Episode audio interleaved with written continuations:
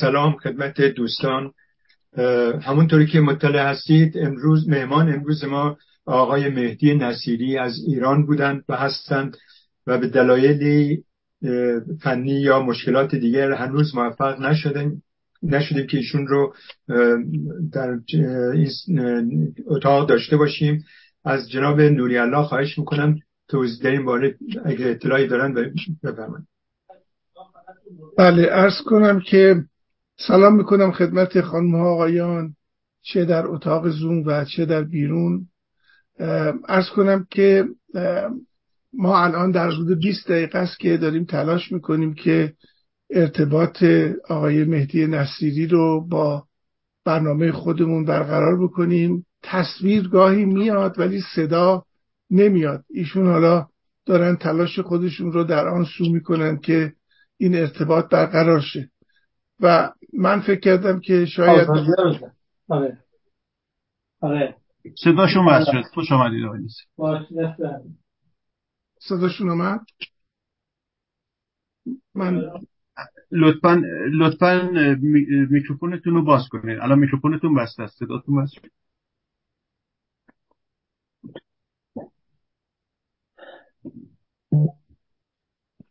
بله صداتون رو دارید.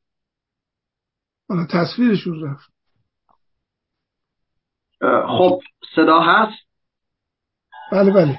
بله بله عذر می‌خوام فقط لطف کنین دوربینتون رو حالت افقی قرار بدین خیلی ممنون. باشه چشم من الان دوربینم حالت افقی تنظیم می‌کنم چشم. ممنون. صدا و تصویر شما هست. بسیار پس.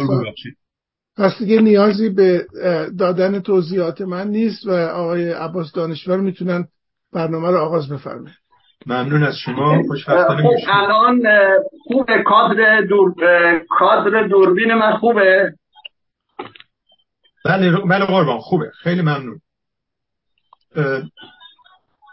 اجازه بدید که آقای عباس دانشور صحبتشون رو بکنن بعد میکروفون در اختیار شما خواهد.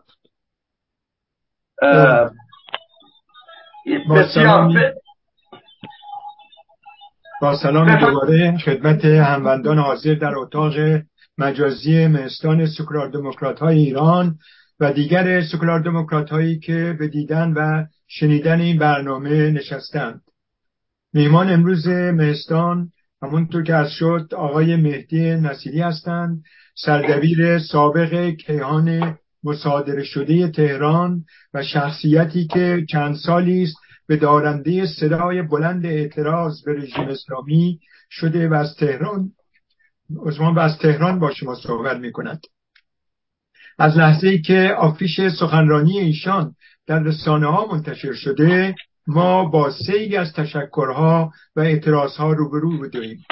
من فقط یکی از اعتراضهای را که در توییتر آقای دکتر نوریالا آمده برایتون می‌خونم. جناب دکتر شما هم در تله استمرار طلبان افتادید. اینها سوپاپ اطمینان نظام اهریمنی هستند که خاک در چشم ملت ناآگاه میریزند. وقتی که می‌گوییم نظام اهریمنی هر روز به رنگی در میآید معنایش همین است. و اتفاقا در روز گذشته دیدیم که خود آقای مهدی نصیری در گفتگوی اینترنتی با آقای حایری شیرازی که روز قبلش به دادگاه انقلاب احضار شده بود همین نکته را با لحنی شوخ و به صورت پرسشی مطرح کرده و گفت آقای حایری گویا قرار نبود که من و شما را بگیرند. قرار بود که ما سوپاپ باشیم. چطور حالا آمدن سراغ شما؟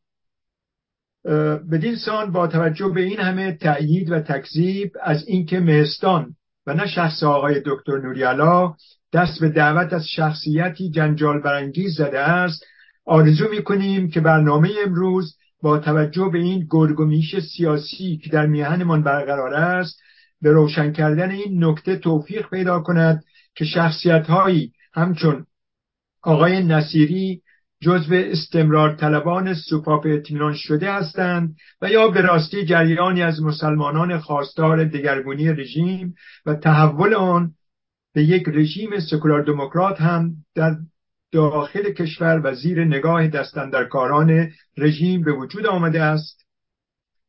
مطابق معمول ابتدا شرحال آقای نصیری را می‌خوانم و سپس اعلام موضوع و چگونگی اجرای برنامه. آقای مهدی نصیری که این روزها مردی 60 ساله است در سال 1342 در شهرستان دامغان متولد شد. وی تحصیل دروس حوزوی را در دوازده سالگی در حوزه علمیه دامغان نزد پدر و دیگر روحانیون آن حوزه آغاز کرد و یک سال پس از تأسیس حکومت اسلامی در شانزده سالگی برای ادامه تحصیل عازم حوزه علمیه قوم شد و تا هشت سال دروس سطح حوزه را ادامه داد و همزمان در مدرسه علمیه رسالت به تدریس دروس ادبیات و منطق پرداخته و همکاری خود با مؤسسه مطبوعاتی کیهان را هم در قوم آغاز کرده و یک سال بعد یعنی در 25 سالگی برای ادامه همکاری با کیهان به تهران رفت و به عنوان دبیر سرویس مقالات روزنامه کیهان کار مطبوعاتی را ادامه داد.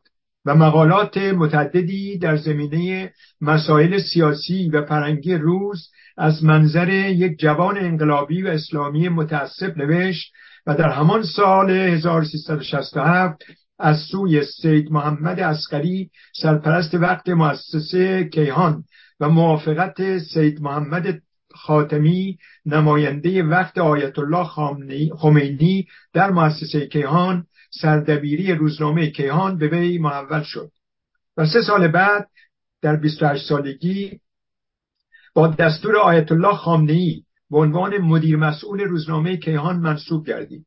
اما در سال 1373 پس از انتصاب حسین شریعت مداری به عنوان نماینده ولی فقیه در کیهان از کیهان استعفا داد و با آغاز درس خارج فقه آیت الله خامنه‌ای به مدت دو سال در این درس شرکت کرد.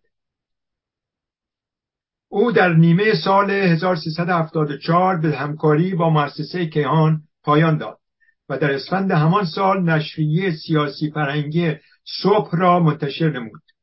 حیات این نشریه تا سال 1378 ادامه یافت. نصیری در این سال در 36 سالگی به قوم برگشت و در درس خارج اصول و فقه را ادامه داد. و در سال 1380 به معاونت سیاسی شورای سیاستگذاری ائمه جمعه سراسر کشور منصوب و تا سال 1384 که 42 ساله شده بود در این سمت فعالیت کرد. در آن سال به عنوان معاونت فرهنگی دفتر نمایندگی رهبر ایران در کشور امارات به این کشور رفت و در سال 1388 در هنگامه جنبش سبز با پایان مأموریت به کشور مراجعت کرد. مهدی نصیری همچنین انتشار ماهنامه سیاحت غرب برای مرکز های اسلامی صدا و سیما در قوم را در کارنامه مطبوعاتی خود دارد. مدیریت مسئول انتشارات کتاب صبح که عمدتا به انتشار آثاری در زمینه غرب شناسی می‌پردازد نیز با مهدی نصیری است. در این نشریه بود که چهره رادیکال و تندروی نصیری تثبیت شد. او در آن زمان با روش های افشاگرانه و حمله به رقبا کار را پیش می‌برد و به خصوص در حمله به روشنفکران چپ و سکولار شهرت داشت. صاحب امتیازی و مدیریت مسئول فصلنامه سمات هم از فعالیت های مطبوعاتی وی است. نصیری علاوه بر نگارش مقاله و گفتگوی مطبوعاتی چهار کتاب با عنوانهای اسلام و تجدد فلسفه از منظر قرآن و اطرت جایگاه اجتماعی زن از منظر اسلام و آوینی و, مدرن... آینی و مدرنیته اگر درست آوینی یا آینی ایشون تصمیم خواهند کرد تعلیف و منتشر کرده و همچنین از اعضای هیئت داوران جشنواره فیلم امار بوده است. او خود نقل می کند که پدرش تحت تاثیر مباحث ضد فلسفی میرزا مهدی اصفهانی بوده او نیز از اوایل طلبگی در این زمینه از پدر متأثر بوده و فلسفه را مبتنی بر فهم خود بنیادی می‌دانست و نه خدا بنیاد. و آن را مخالف شرع قلمداد می‌کرد و در این زمینه مناظره های متعددی انجام می‌داد. او خود از آن دارد که در 20 سال بین چهل تا 60 سالگیش رفته رفته دستخوش تحول فکری شده و دغدغه فکریش متوجه امکان متوجه امکان پذیری تشکیل حکومت اسلامی در عصر غیبت و دوران سیطره مدرنیته شده است. در هایی که در جدیدترین کتاب وی تحت عنوان عصر حیرت دنبال شده است. نصیری یک از کسانی بود که چهار سال پیش در آبان 98 اعلام کرد که بسیاری از کشته شدگان از خانواده های مستضعف و جوان بودند که به دلیل به سطوح آمدن از فقر و فلاکت به خیابان ریختند نصیری بارها تاکید کرد که هیچ فرد منافق و از خارج آمده ای در میان معترضان نبود و همگی آنها جز مردم عادی بودند. او در مورد رابطه با حاکمیت تمامیت خواه و ایدولوژیک جمهوری اسلامی در مناظره گفته است وقتی سیاست ایدولوژیک می شود از مدار اقلانیت خارج می شود وضع می شود آنچه که امروز می بینیم ما نه تنها اعتماد آمریکا بلکه باید اعتماد چینی ها را جلب کنیم. و این روزها وجه مشخص کار او مخالفت با حجاب اجباری است. دوستان همانطور که می‌دانید موضوع سخنرانی امروز ما سکولار دموکراسی و جایگاه دین در ایران آینده می باشد در ساعت اول سخنرانی ایشون گوش میشنویم سخنرانیشون و در ساعتهای بعد در داخل و بیرون به پرسش ها و نظرات دوستان و مخاطبان مستان که از طریق پیامگیر مستان و روی تلگرام سیگنال واتساپ با همانگی همکار هموند گرامی جناب شمس الدین دارابی به این سالن منتقل خواهد شد به گوش دیگران می‌رسن این نشست همچین به طور زنده از رادیو تلویزیون ماهواره میهن پخش می شود جناب نصیری به مستان سکولار دموکرات های ایران خوش آمدید. میکروفون در اختیار شماست. به نام خداوند جان آفرین حکیم سخن در زبان آفرین. خدمت همه اساتید و حضار و بینندگان و شنوندگان محترم عرض سلام دارم. یک شبهی در آغاز مطرح شد که اجازه بدید این شبهه من در بخش پرسش و پاسخ بهش خواهم پرداخت بحث سوپاپ اطمینان. بسیار. و الان وارد بحثم بشم.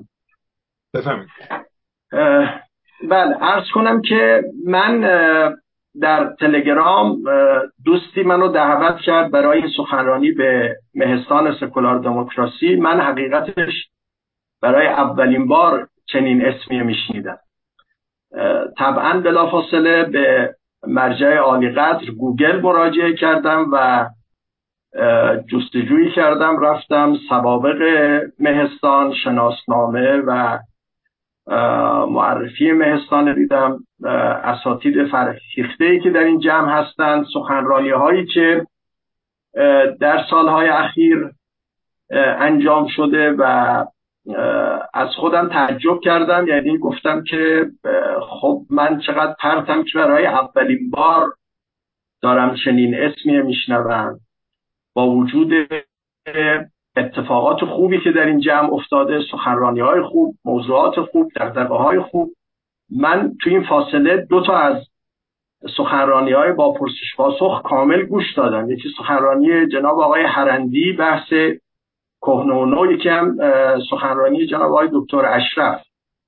و خیلی استفاده کردم بعدا سراغ سخنرانی های دیگه هم میرم. ولی خب یه مقدار خودم سرزنش کردم که چرا برای اولین بار دارم میشنوم. ولی بعد گفتم ممکنه یه مقدار مشکل از روابط عمومی مهستانم باشه که با وجودی که من در فضای مجازی هستم در تلگرام در اینستاگرام در یوتیوب اما برای اولین بار دارم اسم این جمعه میشنوم. خب یه مقدار شاید کمکاری از اونجا باشه. در هر صورت با شناخت این جمع محترم و فرگیخته با کمال افتخار دعوت آقای دکتر نوری را پذیرفتم و الان خدمت شما هستم. بسیار خوشبختم. امیدوارم که جلسه خوب و گفتگوی خوبی داشته باشیم. و بنده شرمنده دعوت و زحماتی که شما می‌کشید نباشم راجع به موضوع سخنرانی هم خب دوستان لطف کردن به خود من سپردن. منم به دلیل اینکه تحصیلات حوزوی و الهیاتی دارم درس سطح حوزه و خارج حوزه را خوندم در کنار فعالیت های مطبوعاتی و سیاسی که داشتم دروسی مثل فقه، اصول، کلام، تفسیر، حدیث و البته تحصیلات جدید من ارشد حقوق خصوصی هم خوندم.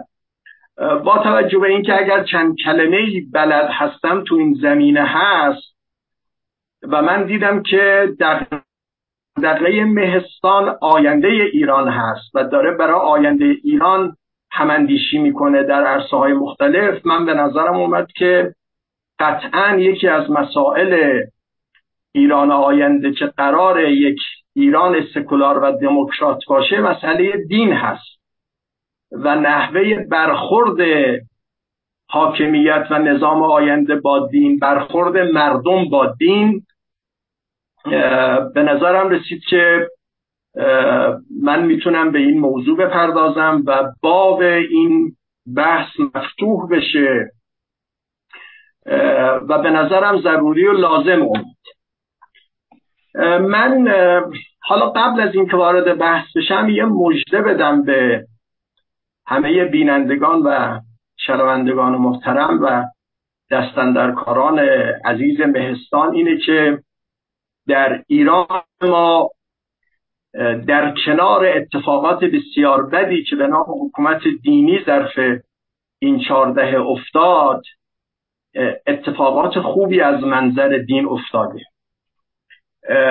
نمونهش اینه که خب شاید خیلی از دوستان شنیدن که بنده به اتفاق سه نفر از دوستان جناب آقای رحیم قومیشی که از آزادگان جنگ هستند و تحصیل کرده علوم سیاسی برادر عزیزم آقای ناصر دانشفر از معلمان برجسته ریاضی کشور که با کمال تاسف امروز خبر اخراجش منتشر شد و ایشون در یادداشتین را نوشت و دبیرستان البرز از حضور این معلم بسیار فرهیخته و کهن سرباز و جانباز و رزمنده و برادر شهید محروم شد. و همچنین برادر عزیزم آقای دکتر رجبیان که از بازداشت شدگان جنبش 88 و جنبش سبز بود ما در آستانه سالگرد جنبش زن زندگی آزادی در تیر ماه آزم سقز شدیم و بر سر مزار محسا رفتیم. شبی در سقز بودیم و صبح هم عصر رفتیم به اتفاق پدر محسا فردا صبحش هم برای پر کردن یک ویدئو رفتیم دوباره در قبرستان آیجی و بعد از اون آزم سنندت شدیم. با یکی از دوستانی که در فضای مجازی در ارتباط بودیم قراری گذاشتیم که جمعی از دوستان سنندجی را ببینیم. خب ما در این جمع رفتیم جمعی که برای اولین بار هم دیگه می‌دیدیم اما گویا سالها ما با هم آشنا بودیم. به دلیل اینکه آثار ما را بنده آقای قمیشی آقای دانشور دوستان در فضای مجازی دنبال می‌کردن و احساس همدلی داشتن. اونجا در جمعی وارد شدیم که جناب کاک حسن امینی روحانی برجسته اهل کردستان اونجا بود. حالا بعد از صحبت هایی که شد آقای امینی سخنشون اینگونه شروع کردن که ما باید از انسان سخن بگیم و انسان را محور قرار بدیم. یه مقدماتی گفتن من با آقای امینی گفتم جناب آقای امینی اتفاقا من امروز صبح بر سر مزار محسا یه پر کردم. و اونجا عنوان ویدئو من بود حضرت انسان. و بعد حضرت محسا حالا بعدا میگم بعضیا بر این تعبیر خورده گرفتن توضیح میدم و من دقیقا اونجا از انسان سخن گفت. و برای هم جالب بود. یعنی معلوم شد که دغدغه اساسی من به عنوان یک شیعه مذهب طلبه شیعه مذهب و دغدغه جناب کاک حسن امینی به عنوان یک استاد و روحانی شافعی مذهب. و همینجور در همین ایام در ایام جنبش جناب مولوی عبدالحمید ایشون هم از محوریت انسان سخن گفت و انسان ایرانی. این من اینی می‌خوام ارز کنم که این تحول بسیار مهمی در عرصه دینی و مذهبی جامعه ایرانه. به عنوان یک دانشجو الهیات عرض می‌کنم که محوریت انسان در گذشته نه در فقه شیعه مطرح بوده نه در فقه شافعی مطرح بوده که جناب امینی روحانی شافعی مذهب هستند و نه در فقه حنفی که جناب مولوی عبدالحمید هستند. این یک گام به جلو یک تحول بسیار مثبت در فضای دینی ما هست. این نکته هم اضافه کنم بعد برم سر بحث که مرحوم آیت الله منتظری هم بعد از تحولاتی که پیدا کرد ایشون یکی از نکاتی که مطرح کرد و ضعف هایی که در گذشته وجود داشته و منشأ خطاهای بسیار مهلکی شده این بوده که در فقه ما و اسلام شناسی معاصر ما انسان محور نبود. خب من چون در سالگرد جنبش زن زندگی آزادی بود و می‌خواستم یادی کنم از شهدای این جنبش و شهیدی که سلسله جنبان این جنبش بود محسا امینی این خاطره را خدمتتون گفتم الان وارد بحثم میشم ببینید اولین نکته که من باید بگم اینه که من نمی‌خوام در این صحبت به اثبات حقانیت دین و مذهب بپردازم. بحث من این نیست که بعد در پرسش و پاسخ مثلا برخی از دوستان یا مستمعان که مخالف مثلا دین باشن اونها در صدد جواب من بردیان حرف من اینه که در جامعه ایران امروز و ایران فردا دین و مذهب به عنوان یک واقعیت چه ما موافق این واقعیت باشیم و چه مخالف این واقعیت. و این واقعیت را نمیشه نادیده گرفت و این واقعیت را نمیشه حذف کرد. ما باید ببینیم چگونه باید با این واقعیت یک برخورد اقلانی و سازنده داشته باشیم که در خدمت یک نظام سکولار دموکرات باشه که امروز مورد توافق همه ماست. پس این یک نکته مقدماتی که باید عرض می کردم نکته دوم اینه که ما با یک تجربه شکست خورده از حکومت دینی در ایران مواجه هستیم که به نام دین فجایع و مظالم مظالمی صورت گرفت مسائبی آفریده شد. و این ماجرا همچنان ادامه داره. طبیعی است که ما با امواج دینگریزی و دین ستیزی در این جامعه مواجه باشیم و اقشاری از مردم بسیار عصبانی باشند از دینداران از روحانیت از ارز کنم بسیاری از مظاهر دینی. بنده می‌خوام ارز کنم که این هم امر طبیعی است و کسی از این موضوع تعجب نکنه و کاملا قابل درک هست. نکته بعدی اینه که ای از خب دینداران حرفشون اینه که یک قرائت خاص از دین به انقلاب پنجاه هفت انجامید و جمهوری اسلامی مستقر کرد. ما قرائت های دیگه دینی هم داریم که با این قرائت متفاوت هست و به خاطر اون که در این چهار دهه اخیر اتفاق افتاده کلیت دین نباید زیر سوال بره. من با این حرف موافقم اما باید به این نکته توجه داشته باشیم که بالاخره این جمهوری اسلامی محصول یک قرائت دینی بوده و خارج از دین نبوده. یعنی این را نمی‌تونیم انکار کنیم. اما ببینید مسئله اینه که ما اگر قرائت شیخ فضل الله نوری داریم دقیقا در همون ایام در مقابلش قرائت آخوند خراسانی داریم. قرائت نائینی داریم. در روزگار کنونی فرض کنید که اگر ما قرائت سید موسا صدر داریم اگر قرائت آقای مصباح داریم در مقابلش قرائت سید موسا صدر داریم.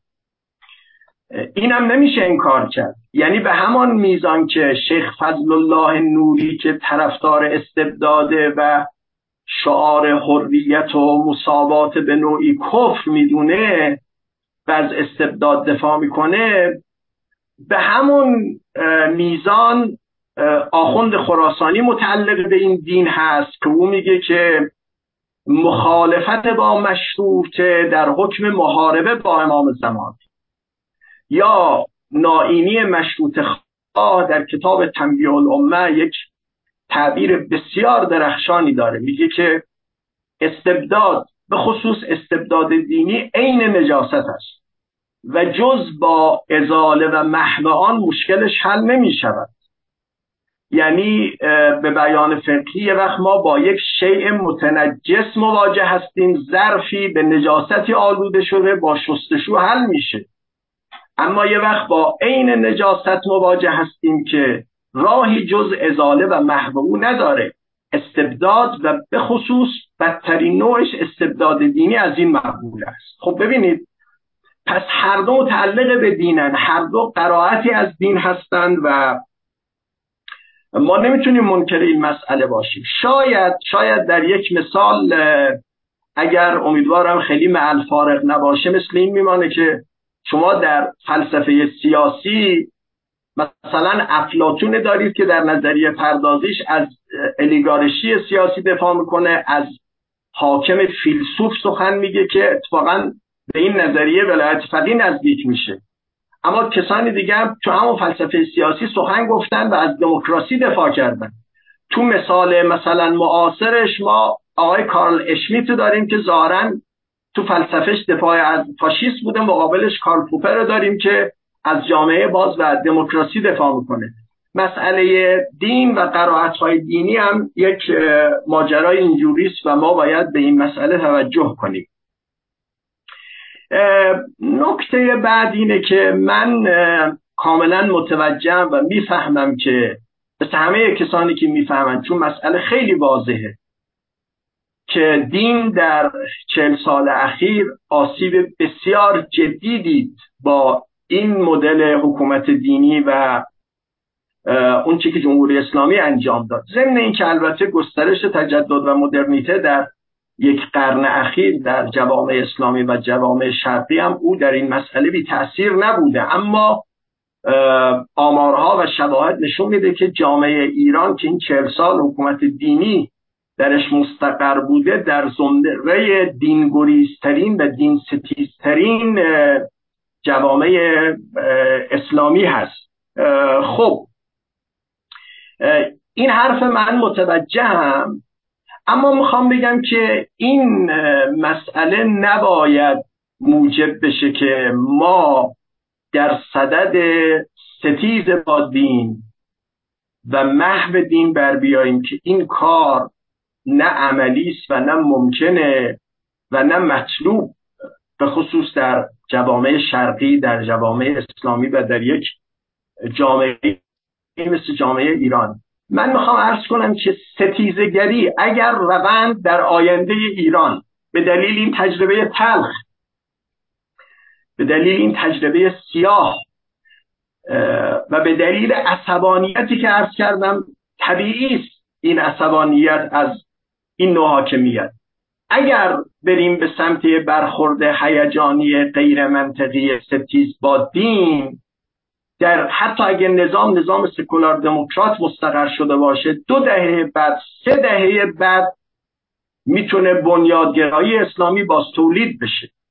دوباره اندیشه استقرار حکومت دینی باز تولید بشه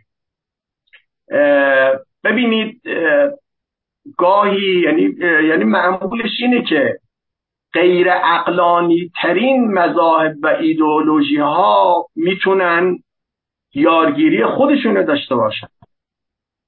از میان ثروتمندان از میان تحصیل کردگان جریان بنیادگرای وهابیت آقای بن لادن جذب می‌کنه.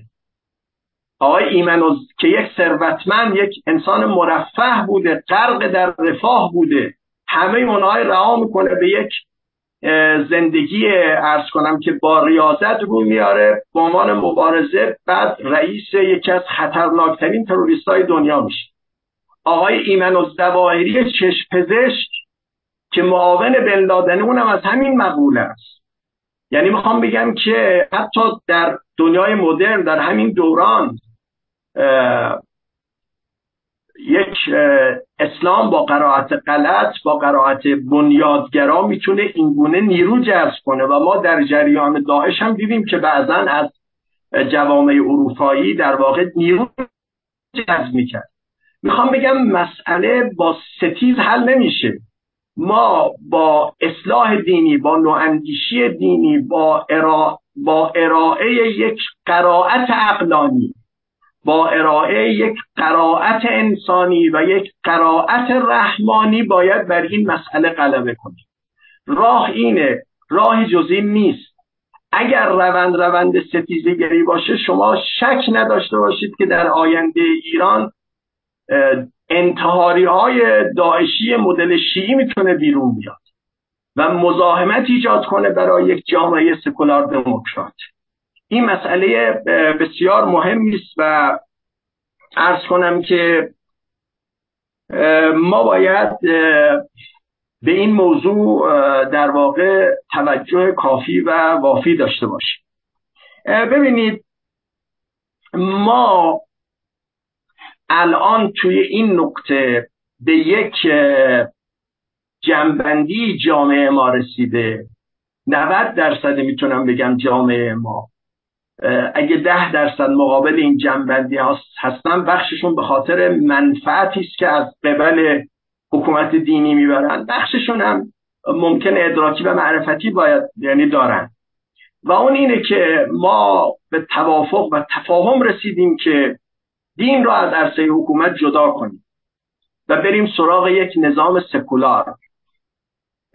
و من کاملا در جریان این ریزش ها هستم که در میان سرسختترین مدافعان نظریه ولایت و حکومت دینی مرتب ظرف این سالهای اخیر داره این ریزش صورت می‌گیره. این اتفاق بسیار مهمی است اما یعنی باید قدر بدونیم اما من باز همینجا می‌خوام تاکید کنم که ببینید اگر من چون گاهی این نوع مواجهه با دین بعضا تو فضای مجازی می‌بینم البته نقطه مقابلش هم مکرر از برخی از شعرهای مشهور سیاسی داخل و خارج دیدم که دقیقا بر همین مسئله تاکید دارن که مسئله اینه که ما حکومت را دین را از عرصه حکومت جدا می‌کنیم. بحث ستیزگری با دین نیست. این بسیار مهمه. من می‌خوام بگم باید اپوزیسیون در داخل و خارج پیوسته باید بر این مسئله تاکید کنه. همین الان ما باید تاکید کنیم که بخشی از متدینین ممکنه نگران این باشند که عبور از جمهوری اسلامی به یک فضای ستیزگری با دین بیانجامه و این در حریم خصوصیشون زندگی شخصیشون هم نتونن دینداری خودشون دنبال کنن. باید بر این مسئله تاکید بشه که در واقع جریان عبور از این وضعیت با سهولت دنبال بشه و طی بشه. ببینید این که من گفتم ممکن نیست محو دین از جامعه ایران ممکن نیست. یک دلیل خیلی واضحش اینه که خب ما حتما برای آینده ایران بر مواریس و معاصر فرهنگ ایران تاکید داریم. ما می‌خوایم از میراث مولوی حافظ سعدی فردوسی صناعی از اینا استفاده کنیم. ما می‌خواهیم محوریت ایران آینده را بر به نظر من یک ناسیونالیسم معتدل ایرانی که افراطی نیست و شوونیست نیست قرار بدیم. اما این فرهنگ ملی ناسیونالیستی حتما اجزای این فرهنگ موارث مواریس ادبی ما عرفانی ما شعری ما هستن که اینا ارتباط تنگاتنگی با دین و مذهب دارن. حالا با اسلام اسلام سنی اسلام شیعه ما که قرار نیست اینا حذف کنیم. البته مفهومش این نیست که نمیشه بزرگان را نقد کرد. نقد سر جای خودش. اصلا این که من میگم دین ستیزی نباید کنید. اصلا حرفم ناظر به نقد دین نیست. همیشه میشه دین را نقد کرد. در عالی ترین سطوح میشه دین را نقد کرد. سخن من اصلا اون نیست. بحث من ستیزگری با دینی که باید نباید بابش باز بشه.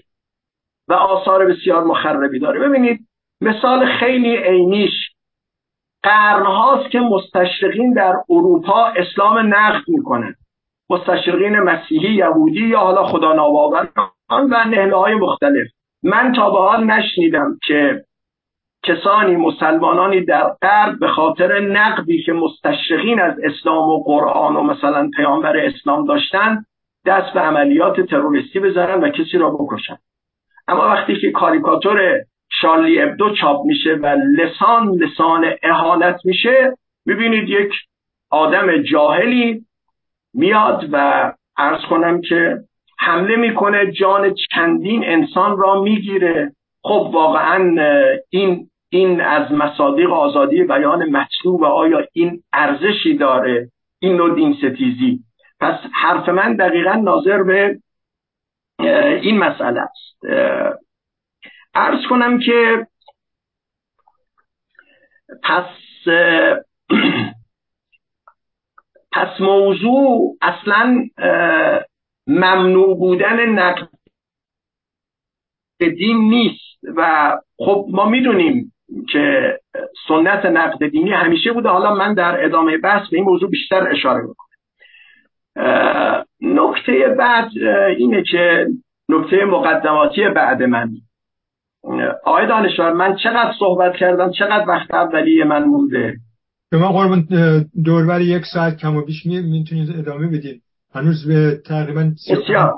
بفهم بسیار. ببینید برخی از محققان تاریخ معاصر گفتن که یکی از عوامل انقلاب 57 سیر تند و شتاب آلود مدرنیزاسیون در ایران بوده. که بعضا منجر به تصادم با برخی آداب و عرفها و حساسیت های دینی می شده من به نظرم این خیلی بیراه نیست. البته و عوامل انقلاب 57 بسیار متعدده بسیار پیچیده است و بحث بسیار مهمی است که باید بهش بپردازیم. اما این نکته به نظرم اجمالا درسته که برخی از بیتوجهی ها به عرف دینی جامعه و در نظر نگرفتن حساسیت های دینی موجب شد که جریان انقلابی بتونه از میان مذهبی ها یارگیری کنه و مردم مذهبی جذب خودش کنه. حالا مثال های متعددی میشه زد مثلا در عرصه سینما برخی از اتفاقاتی که افتاد. و برخی از مسائل دیگه. البته امروز برای ما روشن شده که این که گفته می‌شد نظام پهلوی دین ستیزه به هیچ وجه سخن درستی نیست. و ما شواهد بسیاری داریم که این نظام دین ستیز نبوده و در صدد محو اسلام نبوده. بله حتم البته کاملا واضحه که با اسلام انقلابی و اسلام سیاسی درگیری داشته ستیز داشته ساواک اینا سر جای خودش. اما این که بگیم نظام پهلوی می‌خواسته دین را از بین ببره که بعضا ظرف این سالها این گونه القا شد خب این سخن درستی نیست و شواهد و ادله فراوانی بر ضد این وجود داره. ما تأسیس دانشکده معقول و منقول که بعدا الهیات شده در دانشگاه تهران داریم و در دانشگاه دیگه کشور در دانشگاه فردوسی مشهد. حتی من دو سه سال پیش در مصاحبه از زبان آقای دکتر سید حسین نصر شنیدم که محمد رضا شاه در فکر می‌کنم اوایل دهه پنجاه حالا نمی‌دونم با پیشنهاد آقای نصر بوده که ایشون پیشنهاد مکتوبی می من الان خاطرم نیست یا اصلا رأسا با پیشنهاد خود محمد رضا شاه بوده که موضوع را با آقای دکتر نصر در میان می‌ذاره. که ایشون می‌خواسته یک دانشگاه جامع الهیاتی در واقع درست کنه. و اولین پیش یعنی پیشنهادی هم که به عنوان رئیس دانشگاه مطرح میشه مرحوم علامه طباطبایی است. که البته ایشون نمیپذیره این سمت را. من می‌خوام بگم این شواهد و ده ها شاهد دیگه ای که می‌تونیم نشان بدیم واقعا اتهام دین ستیزی به نظام پهلوی مثل متاسفانه برخی از دروغ های دیگری که این سالها داده شد مثل اینکه در مقدمه قانون اساسی نوشته شد که شست هزار شهید یا قصه سینما رکس یا مسئله هفته شهری و اینم از اون انصافی ها و از اون دروغ ها بود. در این حال که من نمی‌خوام بگم که نظام پهلوی در برخورد با دین دچار خطا و مشکل و مسئله نبوده. این گونه نبوده. اصلا وجود یک آدمی مثل آقای دکتر سید حسین نصر یک انسان متعله که من با آثار ایشون با بسیاری از آثار ایشون آشنایی کامل دارم و خوندم اصلا در خود دستگاه پهلوی و نظام پهلوی خودش یکی از ادله بسیار جدی برای اینه که در اون نظام روند روند دین ستیزی نبود. خب ارز کنم که حالا سخن من بعد از این مقدمات اینه که ادعای من به عنوان یک طلبه حوزه به عنوان یک دانشجوی الهیات اینه که دین اسلام و مشخصا مذهب تشیع دارای امکانات و پتانسیل هایی هست که این پتانسیل ها کاملا می‌تونه در خدمت جامعه سکولار دموکرات آینده ایران قرار بگیره. و ما نباید از این امکانات قافل بشیم. ببینید طبیعی است ممکنه ما یعنی عملا این گونه است که برای دفاع و ترویج نظام سکولار دموکرات کسانی از فلسفه های جدید استفاده کنند از فلسفه های مدرن استفاده کنند. از علوم انسانی جدید از تجربه هایی که غرب مدرن تو این زمینه داشته که بسیار لازم و بسیار خوب. اما من میگم این طرف ما در سنت دینی هم چنین امکاناتی هست چنین پتانسیلی هست برای طیفی از مخاطبان که ممکنه با بیان دین و زبان دین راحتتر قانع بشن. ما از این امکانات برای همان هدف مشترکی که امروز همه روش تفاهم داریم می‌تونیم استفاده کنیم و از این موضوع قافل نباشیم. نکته بسیار به نظر من مهمی هست و طبیعتا باعث میشه که در مسیر اون ستیزی که گفتم هم قرار نگیریم که می‌تونه برای آینده بسیار خطرناک باشه دوباره باز تو جامعه ایران باز تولید یک بنیادگرایی اسلامی کنه ولو اینکه اقلیت باشن. بله بنده می‌فهمم که اکثریت جامعه ایران بر نخواهد گشتی به اسلام بنیادگرا و اسلام سیاسی که حکومت دینی تشکیل بده. اما امکان سر برآوردن یک اقلیت متعصبی که باز دنبال این ایده باشه همچنان توی جامعه ایران وجود داره که راه مقابله با اون مسئله همین چیزی که من دارم عرض می‌کنم. یعنی با جریان نواندیشی دینی و ارائه قرائتی اقلانی و خردورزانه و سکولار و مدافع دموکراسی ما در واقع متدینین در همین مسیر صحیح قرار بدیم خب حالا من به پاره از این پتانسیل ها اشاره می‌کنه ببینید اولین نکته که خیلی مهمه اینه که نظر مشهور فقهای شیعه بعد از دوران غیبت این بوده که تشکیل حکومت به نام دین از شعون پیامبر یا امام معصوم هست. و چنین شعنی مشهور فقهای ما برای فقیه قائل نبودند. نظریه ولایت فقیه که توسط آقای خمینی مطرح شد و تونست کار پیش ببره و جمهوری اسلامی محقق کنه یک نظریه شاز و اقلیت در فقه شیعه هست. و الا نظر مشهور خلاف اون هست. مثلا شاید بارها با شنیده باشیم که صاحب جواهر که از فقهای مشهور شیعه متأخر چند قرن اخیره جایی تعبیر می‌کنه که اگر کسی موافق ولایت فقیه نباشه طعم فقه را نچشیده. صاحب جواهر چیزی که اینجا داره میگه دقیقا حرفش ناظر به منصب قضاوت هست.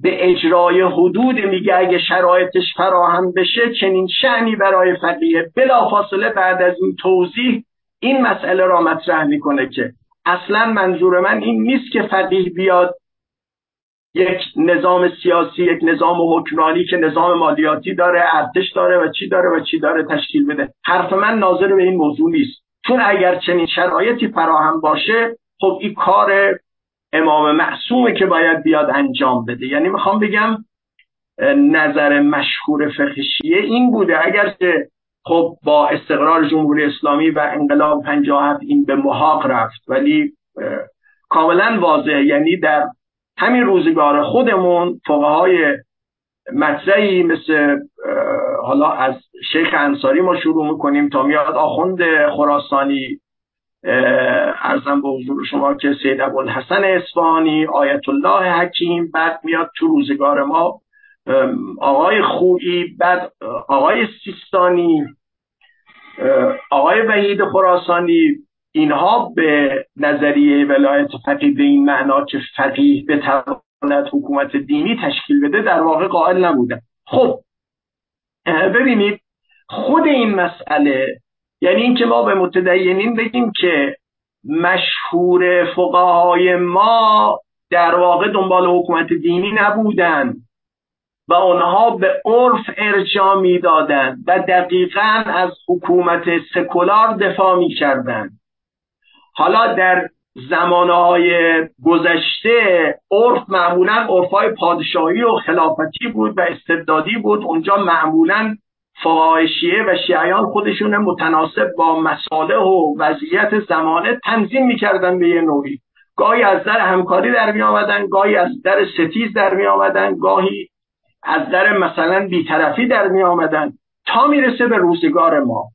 روزگار ما وقتی که عرف از استبداد در دوران تجدد به دموکراسی میره دقیقا فقها فقهای برجسته مثل آخوند خراسانی مثل ناینی به مشروطه ارجاع میدن و حکومت مشروطه را در عصر غیبت بهترین مدل حکمرانی می‌دونن. و گفتم آخوند خراسانی اونچنان در مقابل نظرات شیخ فضل الله که با مشروط خواهی مخالفت می‌کرد نیسته که میگه مخالفت مخالفه با مشروطه و مدافع استبداد مثل اینکه با امام زمان داره محاربه می‌کنه. یا رساله بسیار درخشان تنبیه الامه مرحوم ناینی. ما بعد از اینها آقای ابوالحسن شعرانی داریم که از های برجسته ساکن تهران بود و استاد بعضی از این فقهای معاصر ما مثل آقای جوادی آمولی و حسنزاده آمولی و اینها بودن. ایشون اصلا تصریح می‌کنه که دموکراسی غربی بهترین مدل حکومت در روزگار ما. یعنی ببینید فقهای ما نظر مشهورشون ارجاع به یک نظام سکولار بوده نه نظام دینی. ما اینو باید برای مردم توضیح بدیم. برای اهل تدین توضیح بدیم که اگر سخن از عبور از جمهوری اسلامی داره میشه اینه که کسانی نگران نباشن فکر نکنن که حالا مثلا از این حکومت دینی دارن عبور می‌کنن فرض کنید میرن سراغ حکومت سکولار گویا گویا یه امر غیر دینی دارن انجام میدن. اصلا اینجور نیست. اتفاقا ما می‌خوایم بگیم ما داریم به نظر مشهور فقها مراجعه می‌کنیم که نظر مشهور می‌تونه به حقیقت و واقعیت نزدیکتر باشه. ما باید برای مردم توضیح بدیم که همون انقلاب 57 وقتی که رخ میده آقای سید احمد خونساری مرجع درجه یک تقلید که آقای خمینی هم با عظمت از او یاد می‌کنه در همون زمان قائل به حرمت انقلاب بوده. قائل به حرمت تشکیل حکومت دینی بوده. به همون میزان که قرائت آقای خمینی اون روز منتصب به دین و فقه بوده البته منتصب به نظر اقلیت و شاز دیدگاه آقای سید احمد خونساری هم منتصب به فقه بود و اونم منتصب به نظریه مشهور فقهی خب پس ببینید این این یه نکته بسیار مهمی است یه پتانسیل بسیار مهمی است که بسیاری از دینداران به راحتی وقتی که بهشون نشون داده میشه که حکومت دینی چه فاجعه ای برای دنیا و دین مردم ایجاد کرده و ما گریزی از عبور از او نداریم متقاعد میشن و میپذیرن و میان با اکثریت جامعه همراهی می‌کنن. خب ما اینم می‌دونیم دیگه اینم روشنه که واقعا وقتی که دین از حاکمیت کنار بکشه از حکومت کنار بکشه هفتاد هشتاد درصد مفاسد دینی اگر بدترین دین باشه اگر خرافی ترین ترین دین هم باشه جلوی او گرفته میشه. یعنی دینی که در مسند حاکمیت نیست برای خودش تو جامعه کسانی اقلیتی یا حتی و اون دین عمل می‌کنن ولی این دین در عرصه سیاست و حکومت نمیاد. نمی‌تونه آثار وحشتناکی را به بار بیاره که ظرف این چل سال در جمهوری اسلامی به بار آمد.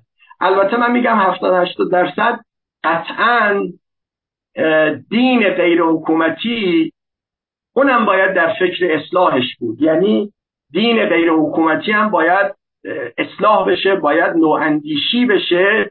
اون مقدار مفسده 20 درصد باقی مانده هم نداشته باشه. یعنی ببینید اگر یک دین با قرائت استبدادی و جباری حاکم بشه خب به در حق کلیت جامعه استبداد میورزه. اما حالا فرض کنید ما یه دین با قرائت جباری تو جامعه داریم در مستر حکومت نیست. آدمایی در زندگی شخصیشون هست. اونا اگه قرائتشون جباری باشه در حق خانوادهشون استبداد میورزن. در حق همسرشون استبداد میورزن. در حق فرزندانشون استبداد میورزن. یعنی می‌خوام بگم که ضرورت اصلاح دینی و نواندیشی دینی البته بخش مهمش ناظر به این هست که ما دین رو از عرصه حکومت جدا کنیم. اما وقتی هم که جدا کردیم باز هم این روند نواندیشی باید باشه که جامعه اونهایی که در گیته خصوصیشون دنبال دین هستن واقعا دنبال یک دین اقلانی و رحمانی باشن که برای خانواده خودشون در ارتباطات شخصی و اجتماعی خودشون هم معضل و مشکل درست نکنن. خب نکته بعد اینه که منابع دینی ما شامل قرآن و سنت پیامبر. ببینید باز من اینجا تأکید می‌کنم ممکنه بعضی الان پیوسته باشند به این صحبت من. من در مقام اثبات حقانیت دین اسلام یا تشیع اینجا نیستم. که یعنی بحث ما این نیست که کسانی ممکنه مخالف این موضوع باشن بعد در صدد سوال یا اشکال یا پاسخ بر بیان. نه. من میگم که این دین این واقعیت موجود این اسلام موجود این تشیع موجود. ممکنه کسانی باور نداشته باشن به اون معتقد نباشن هیچ ایرادی هم نداره. چون قرار نیست اصلا کسی از سر تحمیل و زور حالا توضیح میدم به دین معتقد باشه. من میگم این واقعیتی که تو جامعه ما وجود داره و عدهای متدین به دین هستن عده عالمان این دین هستن اونا ادعاشون اینه که در این منابع دینی در قرآن در سنت پیامبر و در سنت امامان شیعه آموزهایی وجود دارد که می‌تونه از ایدئولوژیک شدن دین ایدئولوژیک شدن دین به این معنا که جهل و خرافه و استبداد تحمیل تکفیر خشونت ورزی و نارواداری در واقع در لباس دین بیاد. دین در این صورت میشه ایدئولوژیک. مشخصه ایدئولوژی ها اینه ما میگیم که درست قرائتی وجود داشته و اتفاقا اون قرائت در جمهوری اسلامی غالب شد و این مسائل به بار آورد. اما قرائت بدیلی وجود داره. ما می‌تونیم سراغ اون قرائت ها بریم سراغ تقویت اون قرائت ها بریم سراغ تبیین و دفاع از اون قرائت ها بریم و متدینین به سمت اون قرائت ها جذب کنیم. این قرائت ها و این آموزه ها کاملا می‌تونه در خدمت یک نظام سکولار دموکرات باشه که امروز مورد وفاق همه ما قرار گرفته. ببینید اینجا ممکنه یک سوالی پیش بیاد که اگه این قرائت ها وجود داره خب اینا تا به حال کجا بوده؟ ما امروز چرا این حرف ها را میشنویم؟ ممکن این حرف های من برای بخشی بسیاری از شنوندگان تازگی داشته باشه پاسخ من اینه که این قرائت ها واقعا بوده. اگرچه صاحبان این قرائت ها در اقلیت بودن یعنی وقتی که شما میایید توی های معاصر عالمان دینی معاصر نگاه می‌کنید کیا دنبال این قرائت بودن مثلا سید موسای صدر طالقانی متحری بهشتی حالا ممکنه به هر کدام از این بزرگان انتقاداتی هم وارد باشه نقدهایی هم وارد باشه. من الان نمی‌خوام بگم کلیت اندیشه های این افراد غیر قابل نقده یا یه جایی مثلا ممکنه رگه های از استبداد یا ایدولوژی اندیشی نباشه. اینو نمی‌خوام بگم. اما می‌خوام بگم در مجموع قرائت چنین چهرههایی به یک اسلام رحمانی سکولار دموکرات نزدیک بوده. بله اقلیت بودن. اکثریت حوزه های علمی ما اکثریت فقهای ما متأثر در واقع از یک فقه تاریخی و دین تاریخی بودن که این دین تاریخی و فقه تاریخی آلوده بوده مثلا به استبداد. آلوده بوده به حکمی به نام ارتداد مثلا. ببینید ما نواندیشان دینی میان یک تفکیکی می‌کنن بین آنچه که ما مستقیما سراغ منابع دینی مثل قرآن و سنت سنت پیامبر و سنت امامان میریم و به منابع دست اول مراجعه می‌کنیم. به حق نقد و بازبینی برای خودمون قائلیم. یا اینکه میریم سراغ اون فقه تاریخی و دین تاریخی که تا به امروز به دست ما رسیده و دچار اشکالات در واقع جدی بوده. شواهد زیادی نشون میده که وقتی بنی امیه حاکم میشن بر جهان اسلام خلافت عباسی میاد اینها روی اسلام شناسی تأثیر می‌ذارن و این تأثیراتشون به اسلام شناسی شیعی و فقه شیعی هم سرایت می‌کنه. یعنی مثلا مثلا اینکه در فقه اهل سنت و فقه اهل تشیع اینه که اگر کسی مرتد بشه و اگر کسی اعلام کنه که من مسلمان بودم الان بخوام از دین اسلام خارج بشم فتوای مشهور اینه که ارتداد با حکم اعدام براش صادر می‌کنه. این در شرایطی است که شما وقتی به تاریخ اسلام بسیار اولا در قرآن هیچ آیه دال بر مجازات مرتد ما نداریم اعدام مرتد ما نداریم. این در جای خودش محققانی مطرح کردن و تحقیقات بسیار خوبی ارائه دادن از اون طرف ما میایم در سیره پیامبر نگاه می‌کنیم یا در سیره امام علی نگاه می‌کنیم. ما مجازات افراد اعدام افراد به جرم ارتداد نداریم. و اگر برخی از گزارهای تاریخی باشه گزارهای تاریخی نامعتبره که محققان یعنی نشون دادن. جمهوری اسلامی برخی را با اتهام سب نبی مجازات کرد و اعدام کرد. در حالی که شما وقتی برمیگردید کجا در کدام سیره نبوی یا سیره علوی ما داریم که کسی به پیامبر توهین کرده بوده و دشنام داده بوده مجازات شده و مجازات اعدام شده. ما که ماجرای تاریخی فتح مکه داریم که خب همه می‌دونیم. وقتی مکه فتح میشه بعد از اون همه کشمکش ها و جنگ ها جنگ بدر و احزاب و احد و فاتحان مسلمان شعار الیوم یوم الملحمه میدن. و اعلام می‌کنن که امروز روز انتقام و کشتاری سخت فاصله پیامبر به امام علی دستور میده که شعار را عوض کن. و بگو الیوم یوم المرحمه امروز روز رحمت امروز روز گذشته. کسی مجازات نمیشه. همه عفو می‌خورن. پیامبر می‌دونست علل قاعده حالا بر اساس مبانی کلامی شیعی که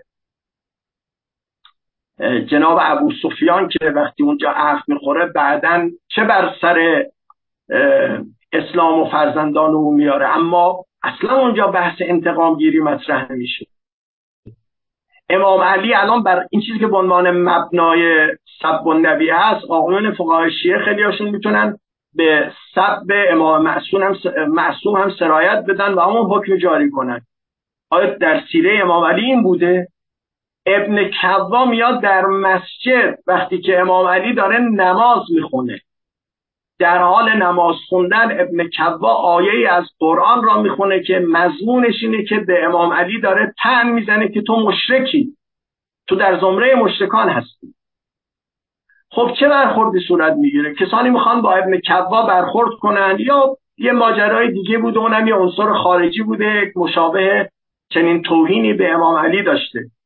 امام امام علی جلوشو نمی‌گیره. و میگه که من سه نکته اینجا به این دوست خارجیمون میگم.